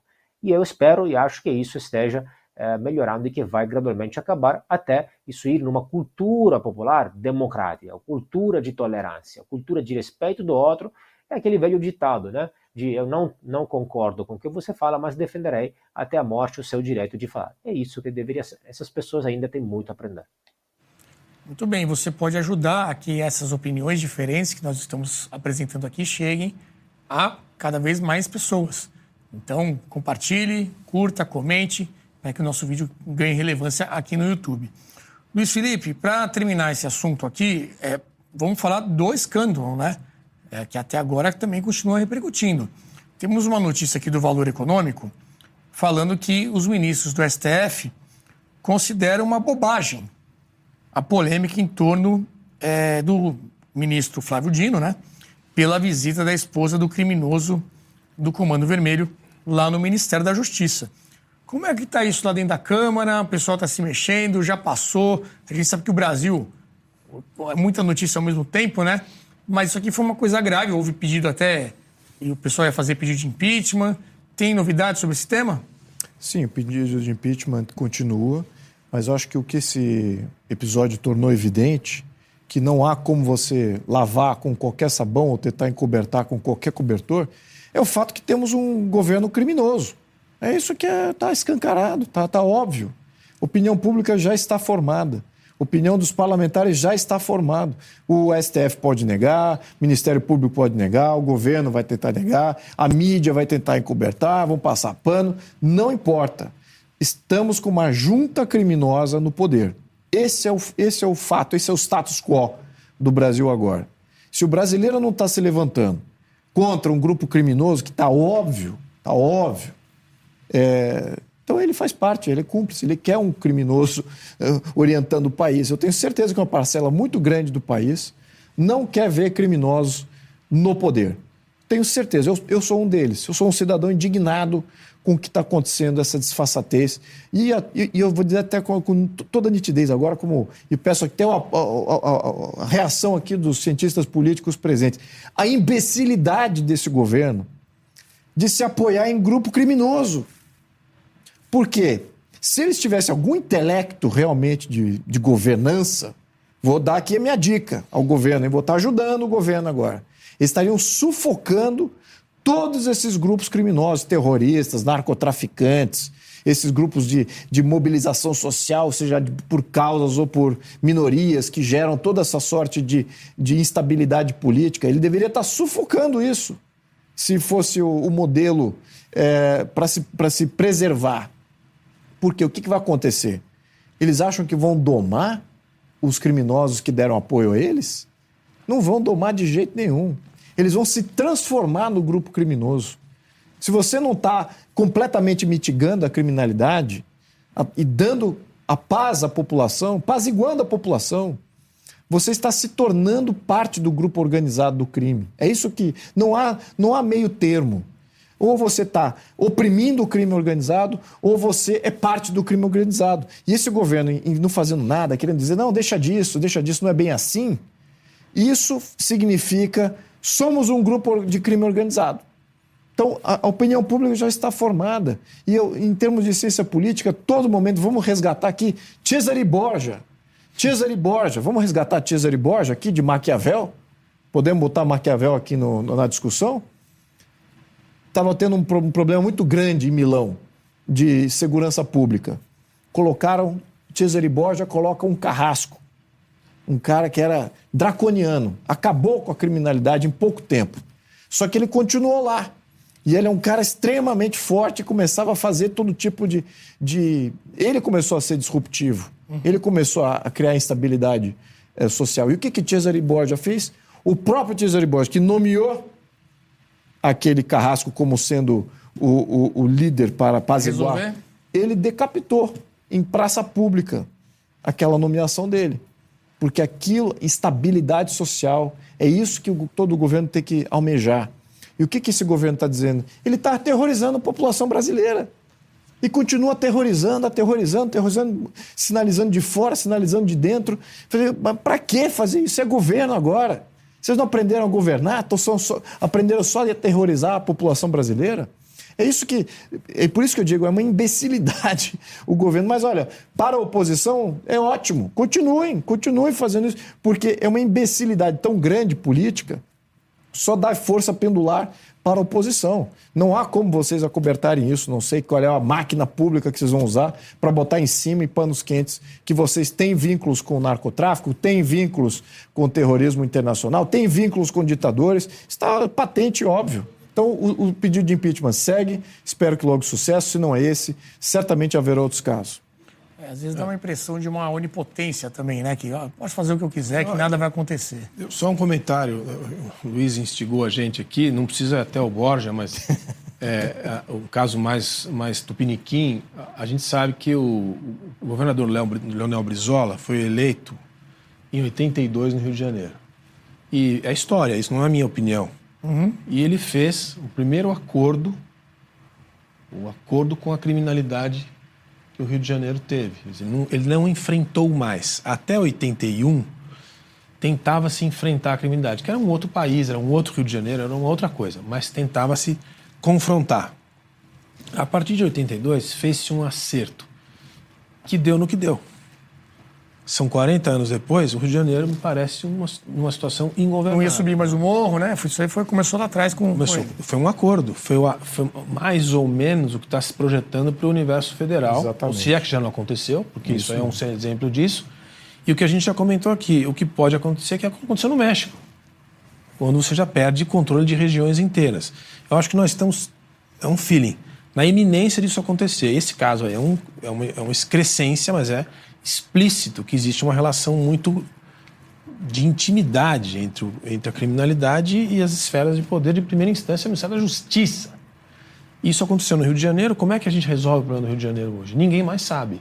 É. Porque uma intervenção federal não é suficiente, tem que ser uma uhum. intervenção eh, federal de, de médio prazo. Porque a intervenção que o Temer fez em 2017, 2018 foi uma coisa para inglês ver. Pontual ali, né? pronto. É. Então é um pouco o que eu acho que pode acontecer com o Brasil. Não, e, e, até da esquerda, você tem aquela esquerda ideológica que existe, que segue a ideologia, que acredita na ideologia de esquerda. E eu já fiz vários questionamentos com eles com relação a vocês esperam implementar socialismo com um grupo criminoso dominando partes do Brasil? Vocês nunca vão implementar socialismo. Aliás, vão ficar muito mais distante do teu ideal utópico de socialismo com esses grupos criminosos, que eles agem como senhores feudais. Uhum. E ali não vai, não vai conseguir cobrar imposto, não vai conseguir colocar política pública, fazer todo esse negócio de, de igualdade social e que vocês adoram fazer. Então, nada disso prevalece. Então, é, aí, aí eles ficam olhando assim, puxa mesmo, acho que, é que tem, razão. um ponto aí, é verdade. Então, é. Enfim, fica aqui meu comentário. É, já está escancarado, meus amigos, está escancarado, a gente sabe o que, que, tem aí. É por isso que eu já fiz um pedido de impeachment para o Lula há um tempo atrás, no início do mandato dele, ele já tinha sinalizado, cometido já erros ali. Agora, não digo que tá, ele pessoalmente está cometendo erro, mas a situação, a, a, a, a, apresentação, né, a percepção é uma de, de franca que, quebra moral absoluta do qual você não corrige Sim. em tempo hábil para você, oh, ok, temos governança. Aí fica a questão do, dos deputados que apoiam. Vão apoiar grupo bandido? É isso que o deputado está apoiando? No fundo, a percepção da opinião pública é essa. Enfim, é, vamos adiante. Enfim, vamos adiante. E eu quero falar agora, é, Luiz Felipe, da Espanha. Vocês até que me sugeriram essa pauta aqui, porque tem pouca gente falando. Eu quero até começar com o Jean Turco. É, e primeiro dar um contexto aqui, né? O que está acontecendo lá na Espanha? Nós tivemos uma, uma reeleição do primeiro-ministro, né? Que é o Pedro Sanches, um cara socialista de esquerda. É, e há toda uma polêmica em torno de uma lei de anistia, né? Vamos retomar aqui. A gente estava até conversando antes. Jean Turco, você quer contar um pouquinho para a gente essa história? Aí a gente vai complementando aqui. Faz tempo que você não tem a palavra para a gente contar sobre essas grandes manifestações que estão acontecendo lá em Madrid e outras cidades da Espanha. Olha, a história rapidamente é a seguinte. Estou escolhendo, obviamente, um recorte, porque a história é muito longa, mas é, a história mais recente. Em 2017, o governo da, da Catalunha, da, da, da região de Barcelona, para nos entender, é, que historicamente é uma das regiões que tem algumas reivindicações, onde há uma parcela da sociedade que tem algumas reivindicações separatistas, secessionistas, um, ehm, anunciou que ia fazer um referendo sobre exatamente a separação e secessão da Espanha, do resto da Espanha. Ehm, obviamente, Madrid, a capital central do, do Estado-nação espanhol, espanhol eh, tentou evitar tudo isso, então declarou ilegal o referendo, mandou a polícia, etc. O referendo é, aconteceu assim mesmo, mesmo se é, durante alguns embates com a polícia, com a polícia entrando nos locais e tirando as urnas nos lugares de votação, então alguns lugares foram impedidos de votar, outros não, teve é, pessoas presas, prisões, etc., teve alguns enfrentamentos mais duros, etc. Tal.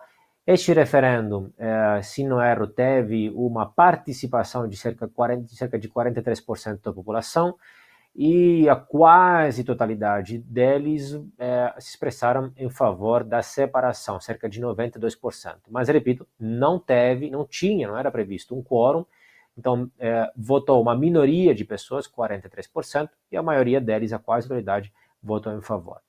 É, obviamente, este referendo, aí a Espanha, a, Madrid, declarou de novo inconstitucional, apelou a um artigo da Constituição que conseguiu eh, tirar o poder da Catalunha, eh, o governador, etc. E, tal, e eh, comissariar de forma geral e controlar e mandar autoridades centrais para controlar todo este movimento.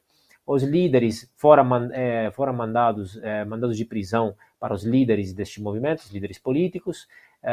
estes líderes políticos, ao mesmo tempo, fugiram, por outro lado, para a Bélgica para não foram foram eh, mandados eh, os mandados de, de prisão eh, sobre traição, sedição e uso indevido de dinheiro público, algo desse tipo. Estes líderes políticos fugiram para a Bélgica, o mais famoso dele, que era o chefe, era Puigdemont, e fugiu para a Bélgica e depois teve outros vira-vés, vira-vés, outros, outros acontecimentos, etc. Então a história é essa. Agora, recentemente, o que aconteceu? É, lembrando que a Espanha tem um sistema parlamentar parlamentarista, então que teve teve eleições no sistema no sistema parlamentar costuma cair o governo bastante frequentemente, especialmente no sul da Europa, como Itália e Espanha. Eh, então caiu o governo, eh, teve uma nova eleição. O primeiro colocado foi o Partido de Direita, mas o segundo foi colocado foi o Partido Socialista, só que o Partido Socialista conseguiu, não tinha a maioria dos votos, nenhum dos dois partidos tinha a maioria dos votos, a maioria dos assentos, o Partido Socialista, em segundo lugar, conseguiu criar uma coalizão de governo com a maioria dos votos, como? Passando uma anistia, anistiando estes líderes políticos deste evento aqui de 2017, que é, em troca, apoiar este governo. Então, isso é legal, tecnicamente falando, porque mesmo se, é, em segundo colocados, no parlamentarismo, você pode criar alianças, coalizões políticas deste tipo o, o ponto político que levou as pessoas a protestar, aí teve um grande protesto recentemente em Madrid, cerca de 150 mil pessoas que protestaram, encheram, encheram a rua, etc.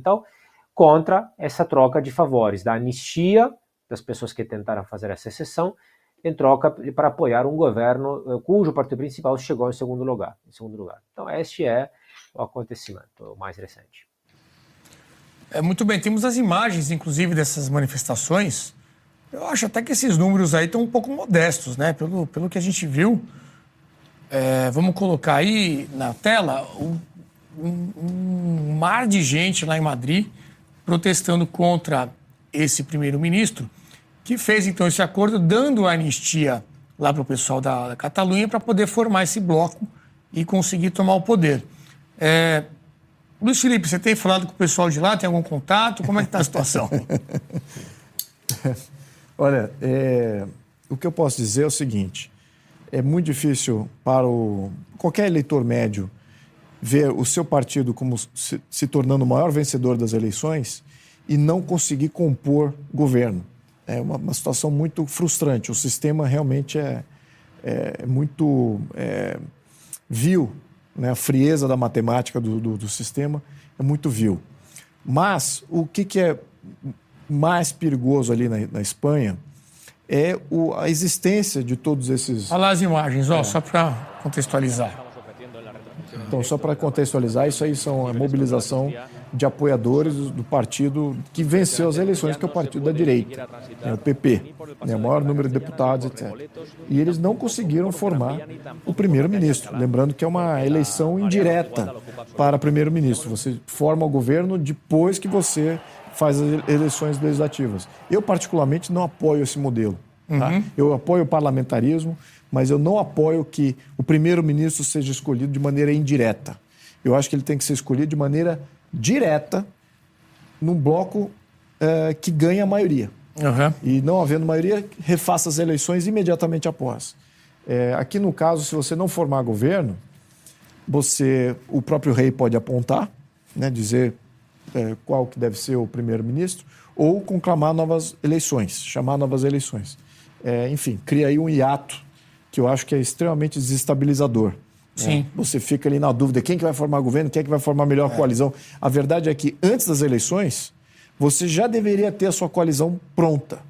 Então, não é uma o... surpresa, né? Exatamente, senão é. fica uma surpresa para o eleitor. Fala, peraí, eu, Por isso eu... que ele está sendo chamado de traidor. É, exatamente. Então, é a frieza do sistema que se impõe é. em cima do eleitorado e acho que é por isso que eu sou muito rigoroso nessa questão de reavaliar esses sistemas eleitorais, esses sistemas de escolha, porque a legitimidade. A gente sempre acaba voltando para essa pauta, né? Pois é. A, a legitimidade toda está calcada na tua percepção de vitória ou de perda. Sim. E quando ela não está clara, porque a matemática é complexa, isso torna o sistema ilegítimo, né, na maioria da consciência coletiva. Agora, o então, Bauer, é, o pessoal não está comentando muito sobre esse assunto, né? O negócio está grande lá. Não é grande. Você acha que... é, não, é grande e, assim, interessante. O Luiz está falando uma coisa que é o seguinte: o sistema espanhol, desde a transição, na morte do Franco e depois a transição, é, desde 82, ele, ele tinha funcionado muito bem. Ele funcionava bem assim, porque ele tinha dois grandes partidos e os outros partidos eram muito pequenos. Uhum.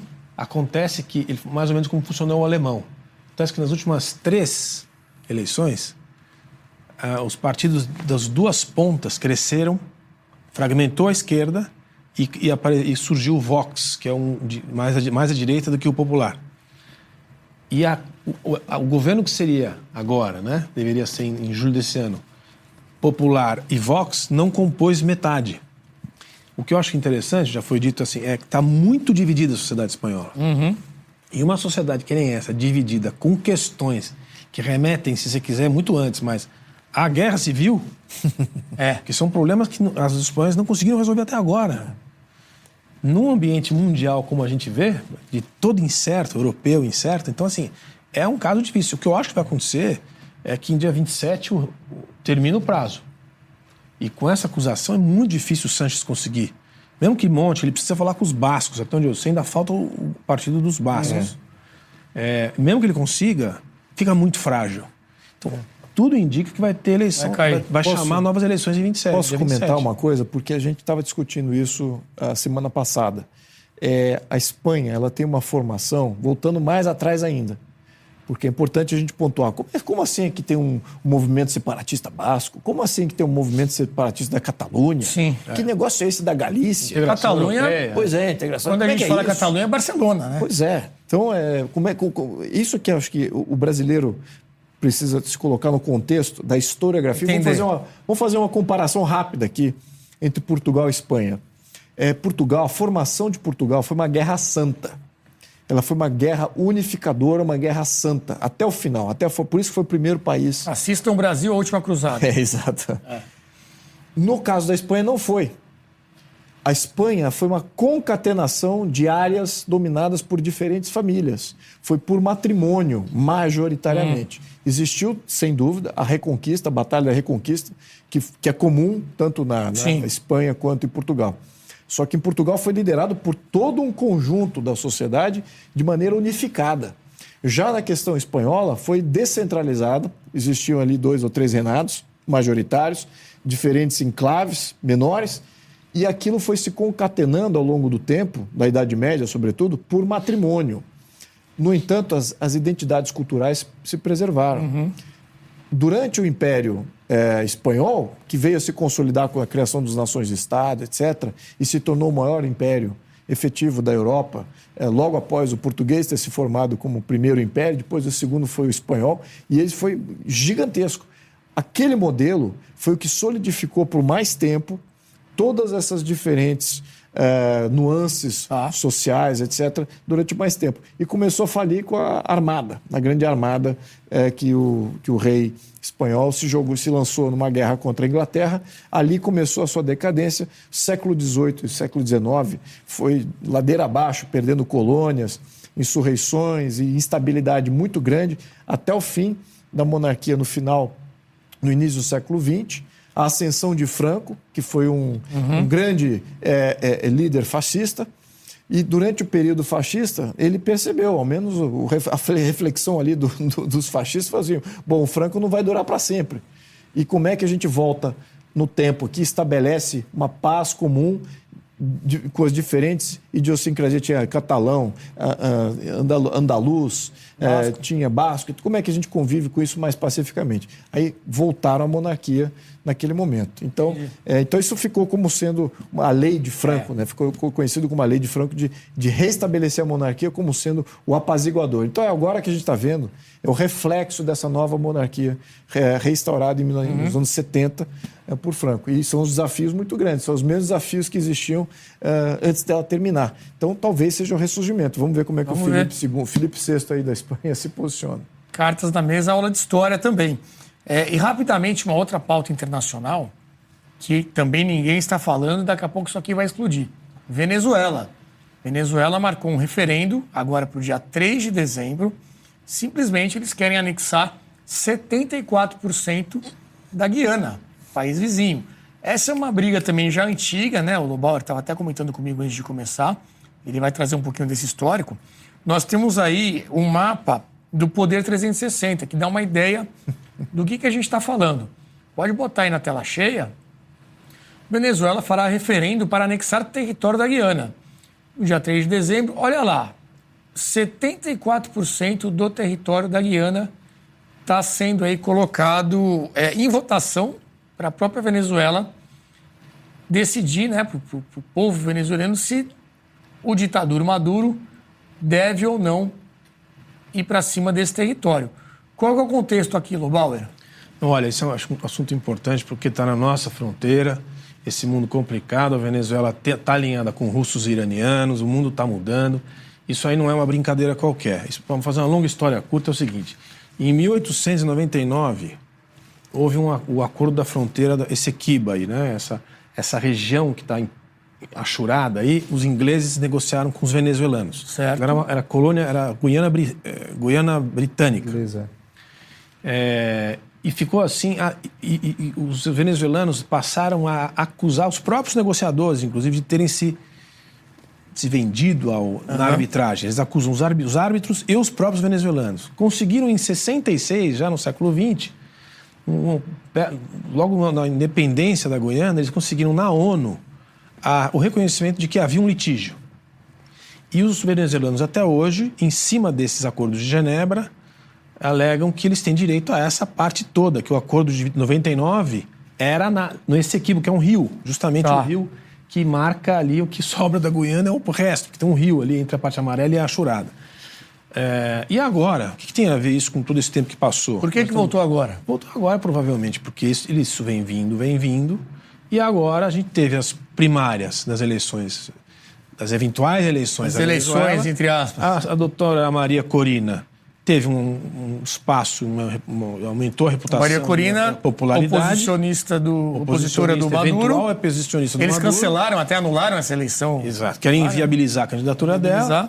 Então não é acidente que a Venezuela, diante dos alinhamentos que tem, da tragédia que está vivendo o povo venezuelano e das eleições próximas, correndo um risco qualquer, encontre uma pauta estrangeira, que é clássico. Inimigo comum, Se a né? gente viveu, a gente conhece que foi a Guerra das Malvinas, inventa uma guerra aí para você manter a força, o patriotismo e a união do povo e ganhar as eleições. Na pior das hipóteses, ele estabelece um estado de emergência Cancela a eleição, eleição, e vai levando. Então, assim, é um problema que nós vamos assistir. Pode escrever aí, nós vamos assistir problema. Está com data marcada já o problema. É. Ô, Jean Turco, é, a Guiana está buscando uma aproximação com o presidente Lula para tentar resolver essa crise. Temos a notícia aí, esse jornal aqui, o que é? O Estadão, acho que é o Estadão. Vamos colocar aí na tela. Inclusive, acho que foi você que me mandou, Jean Turco, isso daí. Olha lá, olha lá. É, vamos ver se o Lula. O Lula gosta de ser o, o apaziguador, né? Ele está tentando, não sei se ele quer ganhar o Prêmio Nobel da Paz. Ele já tentou sentar no bar para resolver a guerra da Ucrânia, não deu muito certo. Também tentou agora na questão de Israel, foi um desastre. Será que nesse caso aí ele vai conseguir? Pois é, é o jornal é o Globo e Isso. concordo plenamente com o meu colega, com o Lobauer. E só algumas coisas a mais. Essa questão da, da China, do Irã e da Rússia, acho que é, não é uma questão secundária. Ou seja, essa questão tem uma questão uma dinâmica interna, com certeza. Toda essa história que o Lobauer muito bem é, relembrou. Inclusive, é importante falar que até a, até a oposição na, dentro da Venezuela concorda com essa pauta que essa região é, faria parte da Venezuela. A mesma Corina Machado, que é a atual principal líder da oposição, que está sendo impedida de, de participar das eleições, etc., concorda com isso, mas evidentemente, de qualquer forma, essa não é a forma.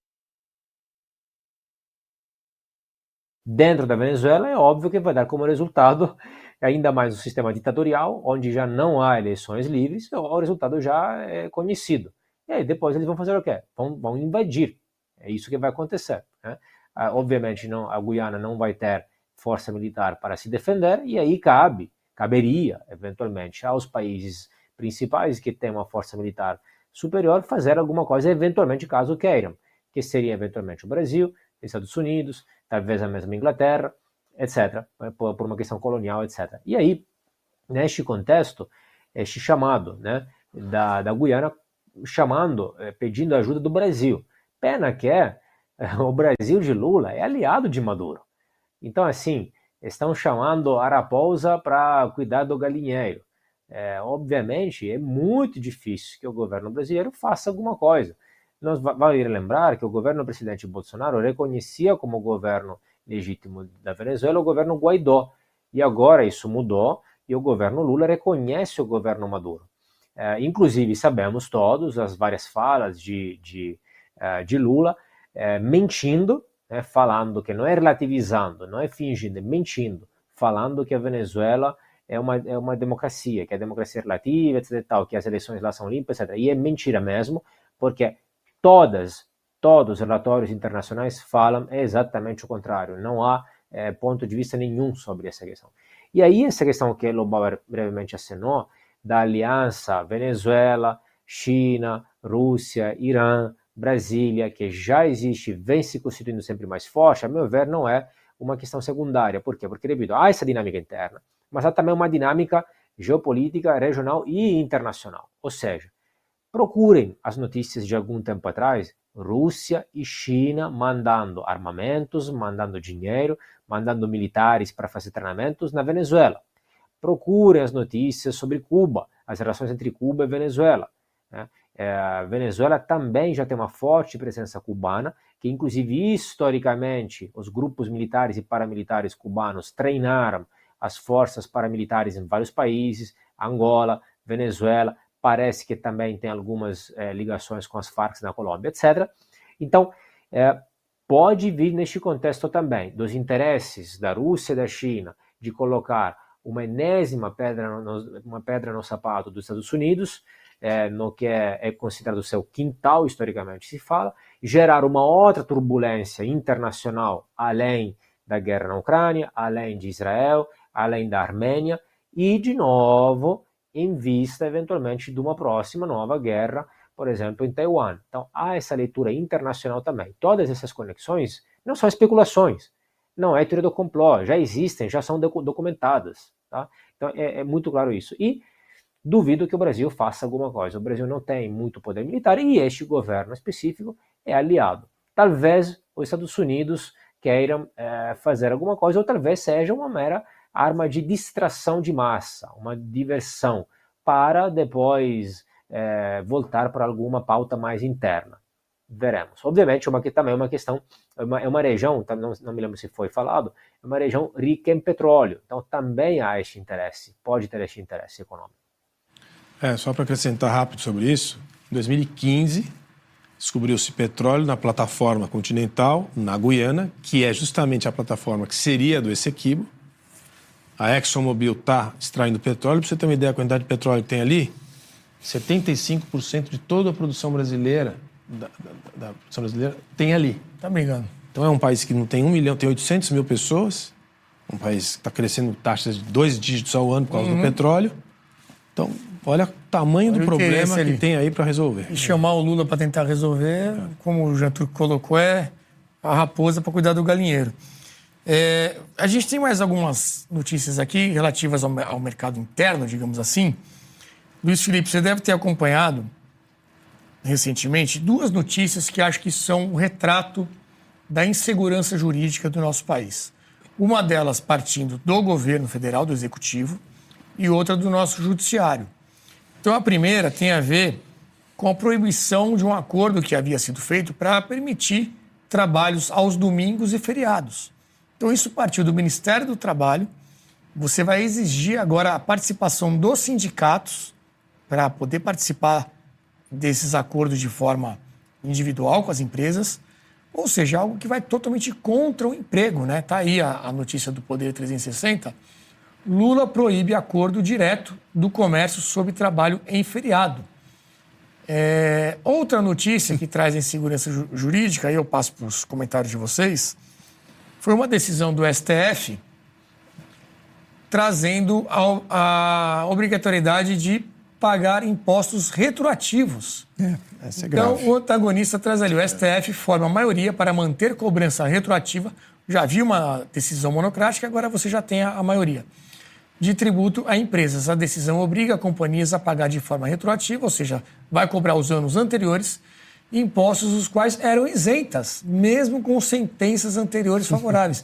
Luiz Felipe, tinha uma, uma sentença transitada em julgado, olha, esse assunto acabou, você não precisa pagar esse imposto.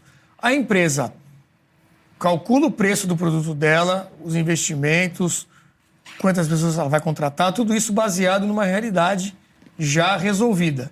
Vem uma canetada e muda tudo. É, é bem, bem mais grave é, do que a gente está, do que o primeiro impacto aí é, causa. Como é que funciona a contabilidade de uma empresa? Você opera de acordo com uma, algumas regras e você projeta todos os seus investimentos olhando para frente, assumindo que aquelas regras não vão mudar ou se mudarem, vão mudar dentro daquelas balizas. Se por acaso existe algum risco na tua operação, o que, que o bom contador, o, grande, o, o bom planejador financeiro faz? Ele faz um provisionamento para aquele risco. Se aquele risco é material, de alguma forma, você tem 1% de risco, meio por cento de risco, 10% de risco, ele provisiona aquela probabilidade. Ele vai guardando. E vai guardando.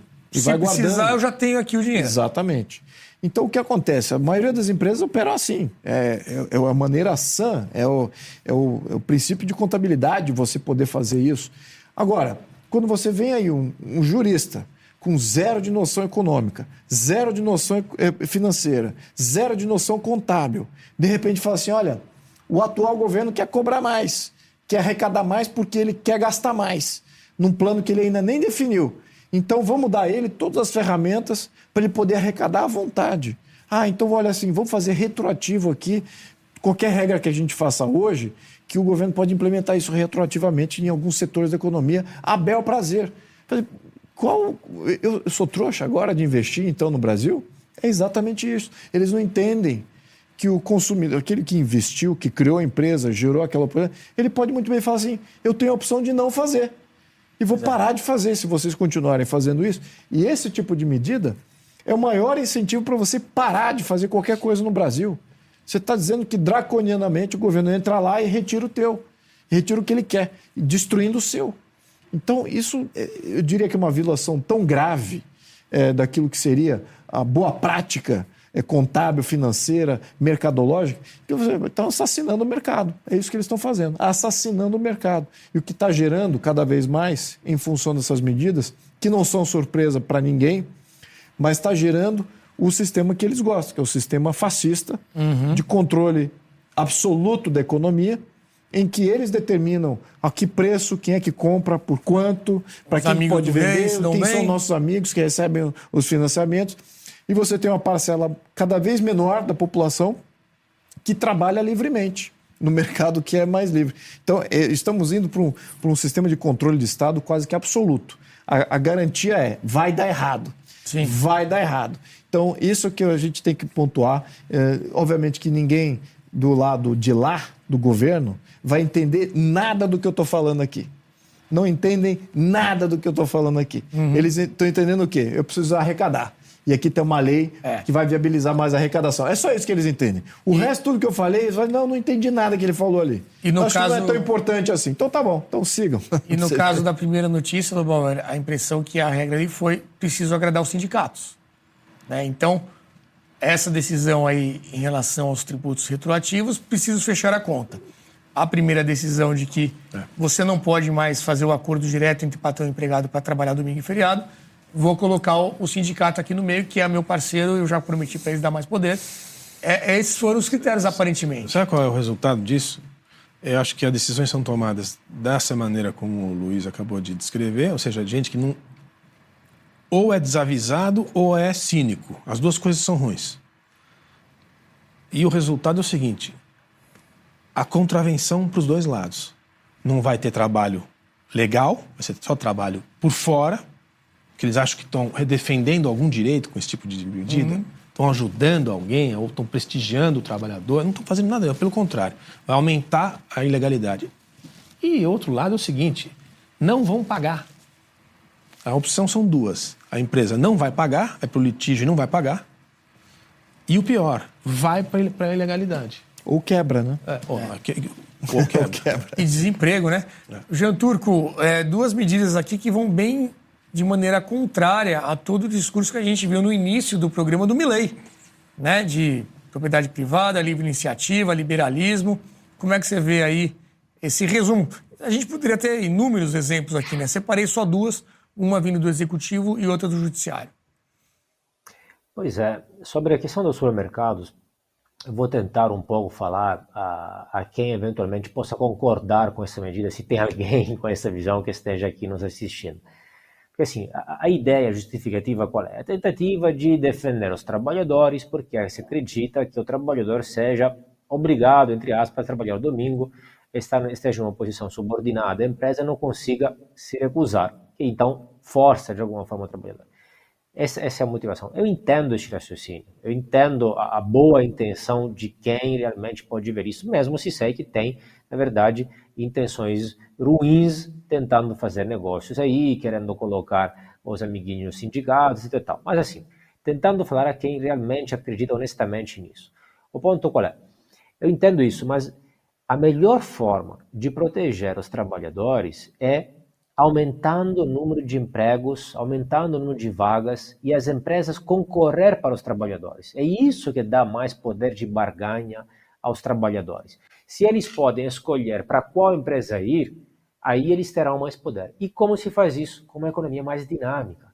É o contrário. Se você protege, protege, protege dessa forma, impedindo que o trabalhador trabalhe o domingo, que a empresa abra o domingo, o mercado abra o domingo, você obtém uma proteção fictícia só de curto prazo, porque aí a economia não cresce, as empresas não crescem, as empresas menores não crescem, só as empresas grandes conseguem. E aí, ao contrário, você tem menos vagas, menos dinamismo, menos crescimento econômico, menos é, capital humano, menos produtividade. E, e adivinha quem vai sofrer mais com isso? É exatamente os mais pobres. Então, é exatamente o contrário. E a segunda questão aquela do, da, dos impostos retroativos, aí me parece mais grave mesmo, né? E, realmente, assim, por um lado só fica, como muitas vezes aqui, infelizmente, só a indignação mesmo. É, é, é um nível de, de assim, tão absurdo que não há nem o que comentar, na verdade, né? Porque, obviamente, é aquele, aquele, de novo, outro ditado, que às vezes parece uma piada, mas infelizmente é realidade. Então vira uma realidade tragicômica, né? E no Brasil nem o passado está certo. Então você não sabe o que pode acontecer e como vai ser relido a releitura feita sobre o passado. Então gera um caos total, imprevisibilidade total, insegurança jurídica total, respeito da lei nenhum. Isso é autoridade pura, é o poder autoritário, é arbitrário total, é arbitrariedade total e um ponto sobre o qual eu queria é, forçar, além da, da, da, insegurança jurídica e do caos, é, primeiro, como é que é, não tem uma previsão legal sobre a não retro, retroatividade das, é, dos dispositivos? Nenhum dispositivo legal, que seja uma lei, um decreto-lei, um, uma decisão judicial, poderia retroagir. E aqui o que acontece é que retroage. Isso é contra qualquer princípio básico até do direito romano, para nós entender. E o segundo ponto, e fecho, é a seguinte questão, que toda essa insegurança jurídica e esta arbitrariedade do poder, que a qualquer momento acorda e muda as regras e pilha ainda mais a empresa, o que gera? Gera um espírito de saquear o país, de lucrar no curto prazo, de focar no curto prazo e ir embora, de ganhar o mais possível, de fazer o tesouro e ir embora. Que é o incentivo real, é, concreto, hard, que se dá dessa forma às empresas, às pessoas. É, olha, aqui uma bagunça, aqui insegurança jurídica total, aqui nada está certo, não sabemos o que vai acontecer, então deixa fazer o máximo de dinheiro possível e vou embora. O mesmo termo brasileiro é, vem disso. Se você notar antes tinha no passado os dois termos, brasiliano e brasileiro. Em muitos, quase todos os outros é, gentilícios, os termos, as palavras que se referem aos povos dos países, o sufixo, a parte final da palavra, geralmente é dessa forma, né? Italiano, etc. E tal. Agora, tinha uma diferença entre o brasiliano, que era o residente mesmo, é, é, permanente no Brasil, etc., e o brasileiro, que era aquele que vinha aqui a aventura, aventureiro, explorador, comerciante, temporário, etc. E, então parece que o incentivo que sobra, o incentivo que dão é realmente a ficar aqui de curto prazo, aproveitar, explorar é, da, da, forma mais egoísta, egoísta possível e ir embora, porque realmente dessa forma não dão muita esperança. Não é assim que se gera estabilidade, que se gera previsibilidade, que se gera um ambiente harmonioso. É exatamente o contrário. Dessa forma, não vamos nunca para lugar nenhum. É, o engraçado é o seguinte, o irônico, né? Na verdade, o Lula falou outro dia mesmo que o PIB desse ano não poderia ser tão bom porque tinha muito feriado. Então, se ele fosse se ele fosse coerente, ele seria contra uma medida como essa que vai fazer o quê? As pessoas não vão trabalhar, né? Enfim, é, nós temos agora, para terminar, gente, imagens, uma coisa até que me surpreendeu, Luiz Felipe. Dia 15 de novembro, feriado, proclamação da República, ou golpe da República, como você sempre gosta de lembrar, tivemos manifestações pelo Brasil. Eu confesso que não estava esperando. Claro, foram manifestações pequenas, nada comparável ao que já tivemos nos últimos anos, mas uma presença é, marcante ali que acho que vale o registro. Temos aí imagens, eu retirei essas imagens do Twitter do jornalista Fernão Lara Mesquita, com algumas capitais do Brasil e as movimentações que aconteceram nesse dia. Vamos ver.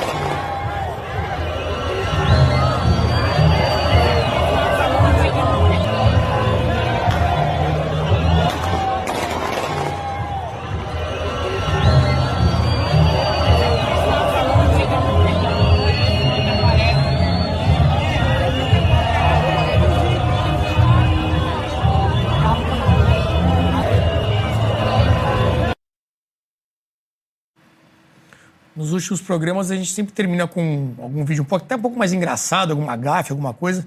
Tinha a opção de hoje colocar mais uma vez um hino nacional cantado errado num evento do, do governo. Mas como já virou algo normal, achei que não, não, não é notícia mais.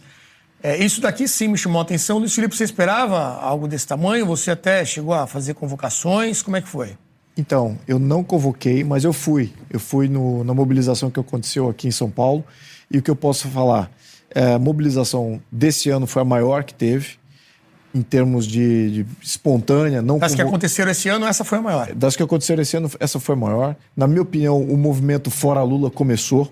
Né? Agora começou, de fato, em função até do que a gente já tratou no, no, no bloco anterior aqui. É, então, isso eu diria que é muito bonito de ver. Dá muita esperança. Uhum. Que a população começa a ver que pode se manifestar, que pode sair na rua de uma maneira ordeira, focada em questões políticas do momento, que são prementes, e entendendo seus limites. Acho que isso aí é muito importante. E vejo que o crescimento disso e a, e a difusão disso em vários estados e várias cidades foi muito boa, né, na minha opinião. Claro, como você colocou, comparado ao que existia anteriormente, Sim. com as convocações que o, o, presidente Jair Bolsonaro fazia, não, não são comparáveis. Mas o que temos hoje é espontaneidade porque eu não vi nenhum parlamentar, nenhum uh, pessoas assim que, que tem uma visibilidade política uhum. uh, pronunciada hoje em dia convocando. Então isso foi uma convocação completamente espontânea é, da sociedade. O clima está um pouco pesado entre as pessoas com medo, né, de sair na rua, de se expor, enfim, por tudo que aconteceu. É... eu queria pegar a opinião do Lobauer e, e eu lembrei aqui de um tweet que eu havia visto do jornalista Leandro Narlock, escritor também. Ele estava em Buenos Aires acompanhando lá a eleição e viu depois a festa, o pessoal se manifestando e tal. E aí, por que, que eu estou fazendo esse gancho com, com essas imagens, né? O que, que ele anotou aqui? Ele escreveu até um tweet sobre isso. Que ele viu muitos jovens nas ruas, né? Diferente dos protestos da direita do Brasil, que tem gente de mais idade, né? As famosas tias do Zap e tudo mais.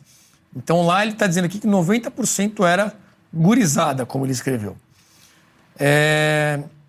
Aí ele coloca também que o clima era mais ameno. Eu acho que até ontem também a gente fez uma live com o Bruno Musa, que estava lá na Argentina acompanhando. Eu perguntei sobre isso, né? Tinha ali um clima mais hostil, possíveis brigas e tudo mais. Falou que não. Que até às vezes aparecia um apoiador do Massa, era mais na tiração de sarro, uma coisa como a gente tinha mais antigamente, do que o clima no Brasil, que está mais acirrado mesmo, né? De ambos os lados. É... E aí, o que, que eu coloco para o Lobauer é o seguinte: é a questão das ideias, né? Então, lá na Argentina, o Milei conseguiu, com esse discurso até mais técnico, a gente discutiu aqui esse desafio de, de fazer isso se tornar popular. Aqui no Brasil, a gente tem uma direita muito engajada, né? com perfil talvez até mais velho, mas mesmo assim a juventude é muito ativa, né? E esse pessoal está em casa por enquanto. Você acha que pode ser um início de volta às ruas? É, eu não tenho números, né? é difícil. O Brasil tem muita gente, é muito maior do que a Argentina, enfim.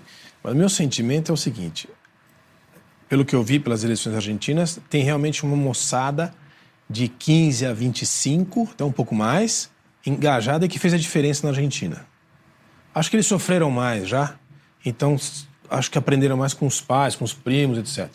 Aqui, a minha sensação, posso estar enganado, gostaria de estar enganado, é que a, a salvação é na geração que está um pouco para trás. É o garoto hoje de 15 a 20 que está entendendo. A turma que está na universidade, eu ainda acho que está tá dividido para mais. Antes da universidade tem que ser. Para mais, é. Eu acho que a salvação aqui é na turma que está no colegial, vai, na média. Porque já está percebendo, está engajado, está assistindo, está acompanhando. Lógico, nós estamos falando sempre de uma elite, né? Sempre de uma elite, todos os lugares. Mas é, e acho que é a nossa última chance. É. Porque eu vejo a geração aí de 25 a 30, mesmo as pessoas mais privilegiadas, estão todas distantes, quando é um, é um discurso é, bonitinho, é, bem comportadinho, a história do social ainda é muito forte, as escolas formaram assim, estou falando Essa de gente da minha família. lacração, falando de gente da minha família, gente que está é. dentro de casa. Assim. Então, eu acho que a gente tem que... Aqui o buraco é mais embaixo, o negócio aqui está mais difícil. Jean Turco, não sei se você acompanhou aí em Belo Horizonte. Eu sei que tivemos também manifestações em Fortaleza, Porto Alegre, mesmo debaixo de chuva, vi, vi algumas imagens. Como é que você vê aí esse movimento? Há algo que pode crescer nos próximos meses? Eu diria que assim, isso mostra que a direita não morreu, né? Então é óbvio que a política é feita disso também, de alguns movimentos ondulatórios, às vezes ganha a direita, às vezes a esquerda, hoje ganhou a esquerda mas e a direita obviamente sofreu um duro golpe, e aí vai ter que se eh, reorganizar, e, mas não morreu, porque mostra que, independentemente de Bolsonaro, inclusive, a direita existe e pré-existia.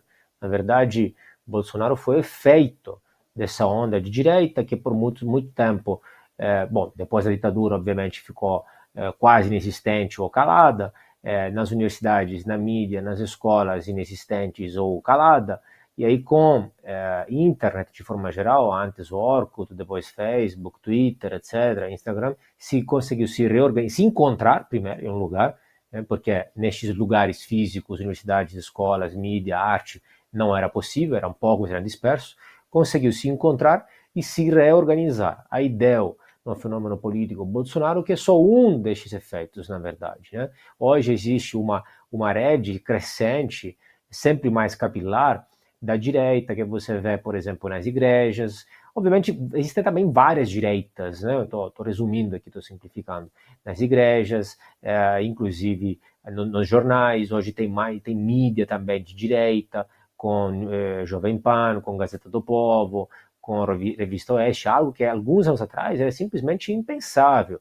é, conteúdo de direita com o Brasil Paralelo, a direita que também se organiza nos conselhos tutelares, etc. Então está crescendo.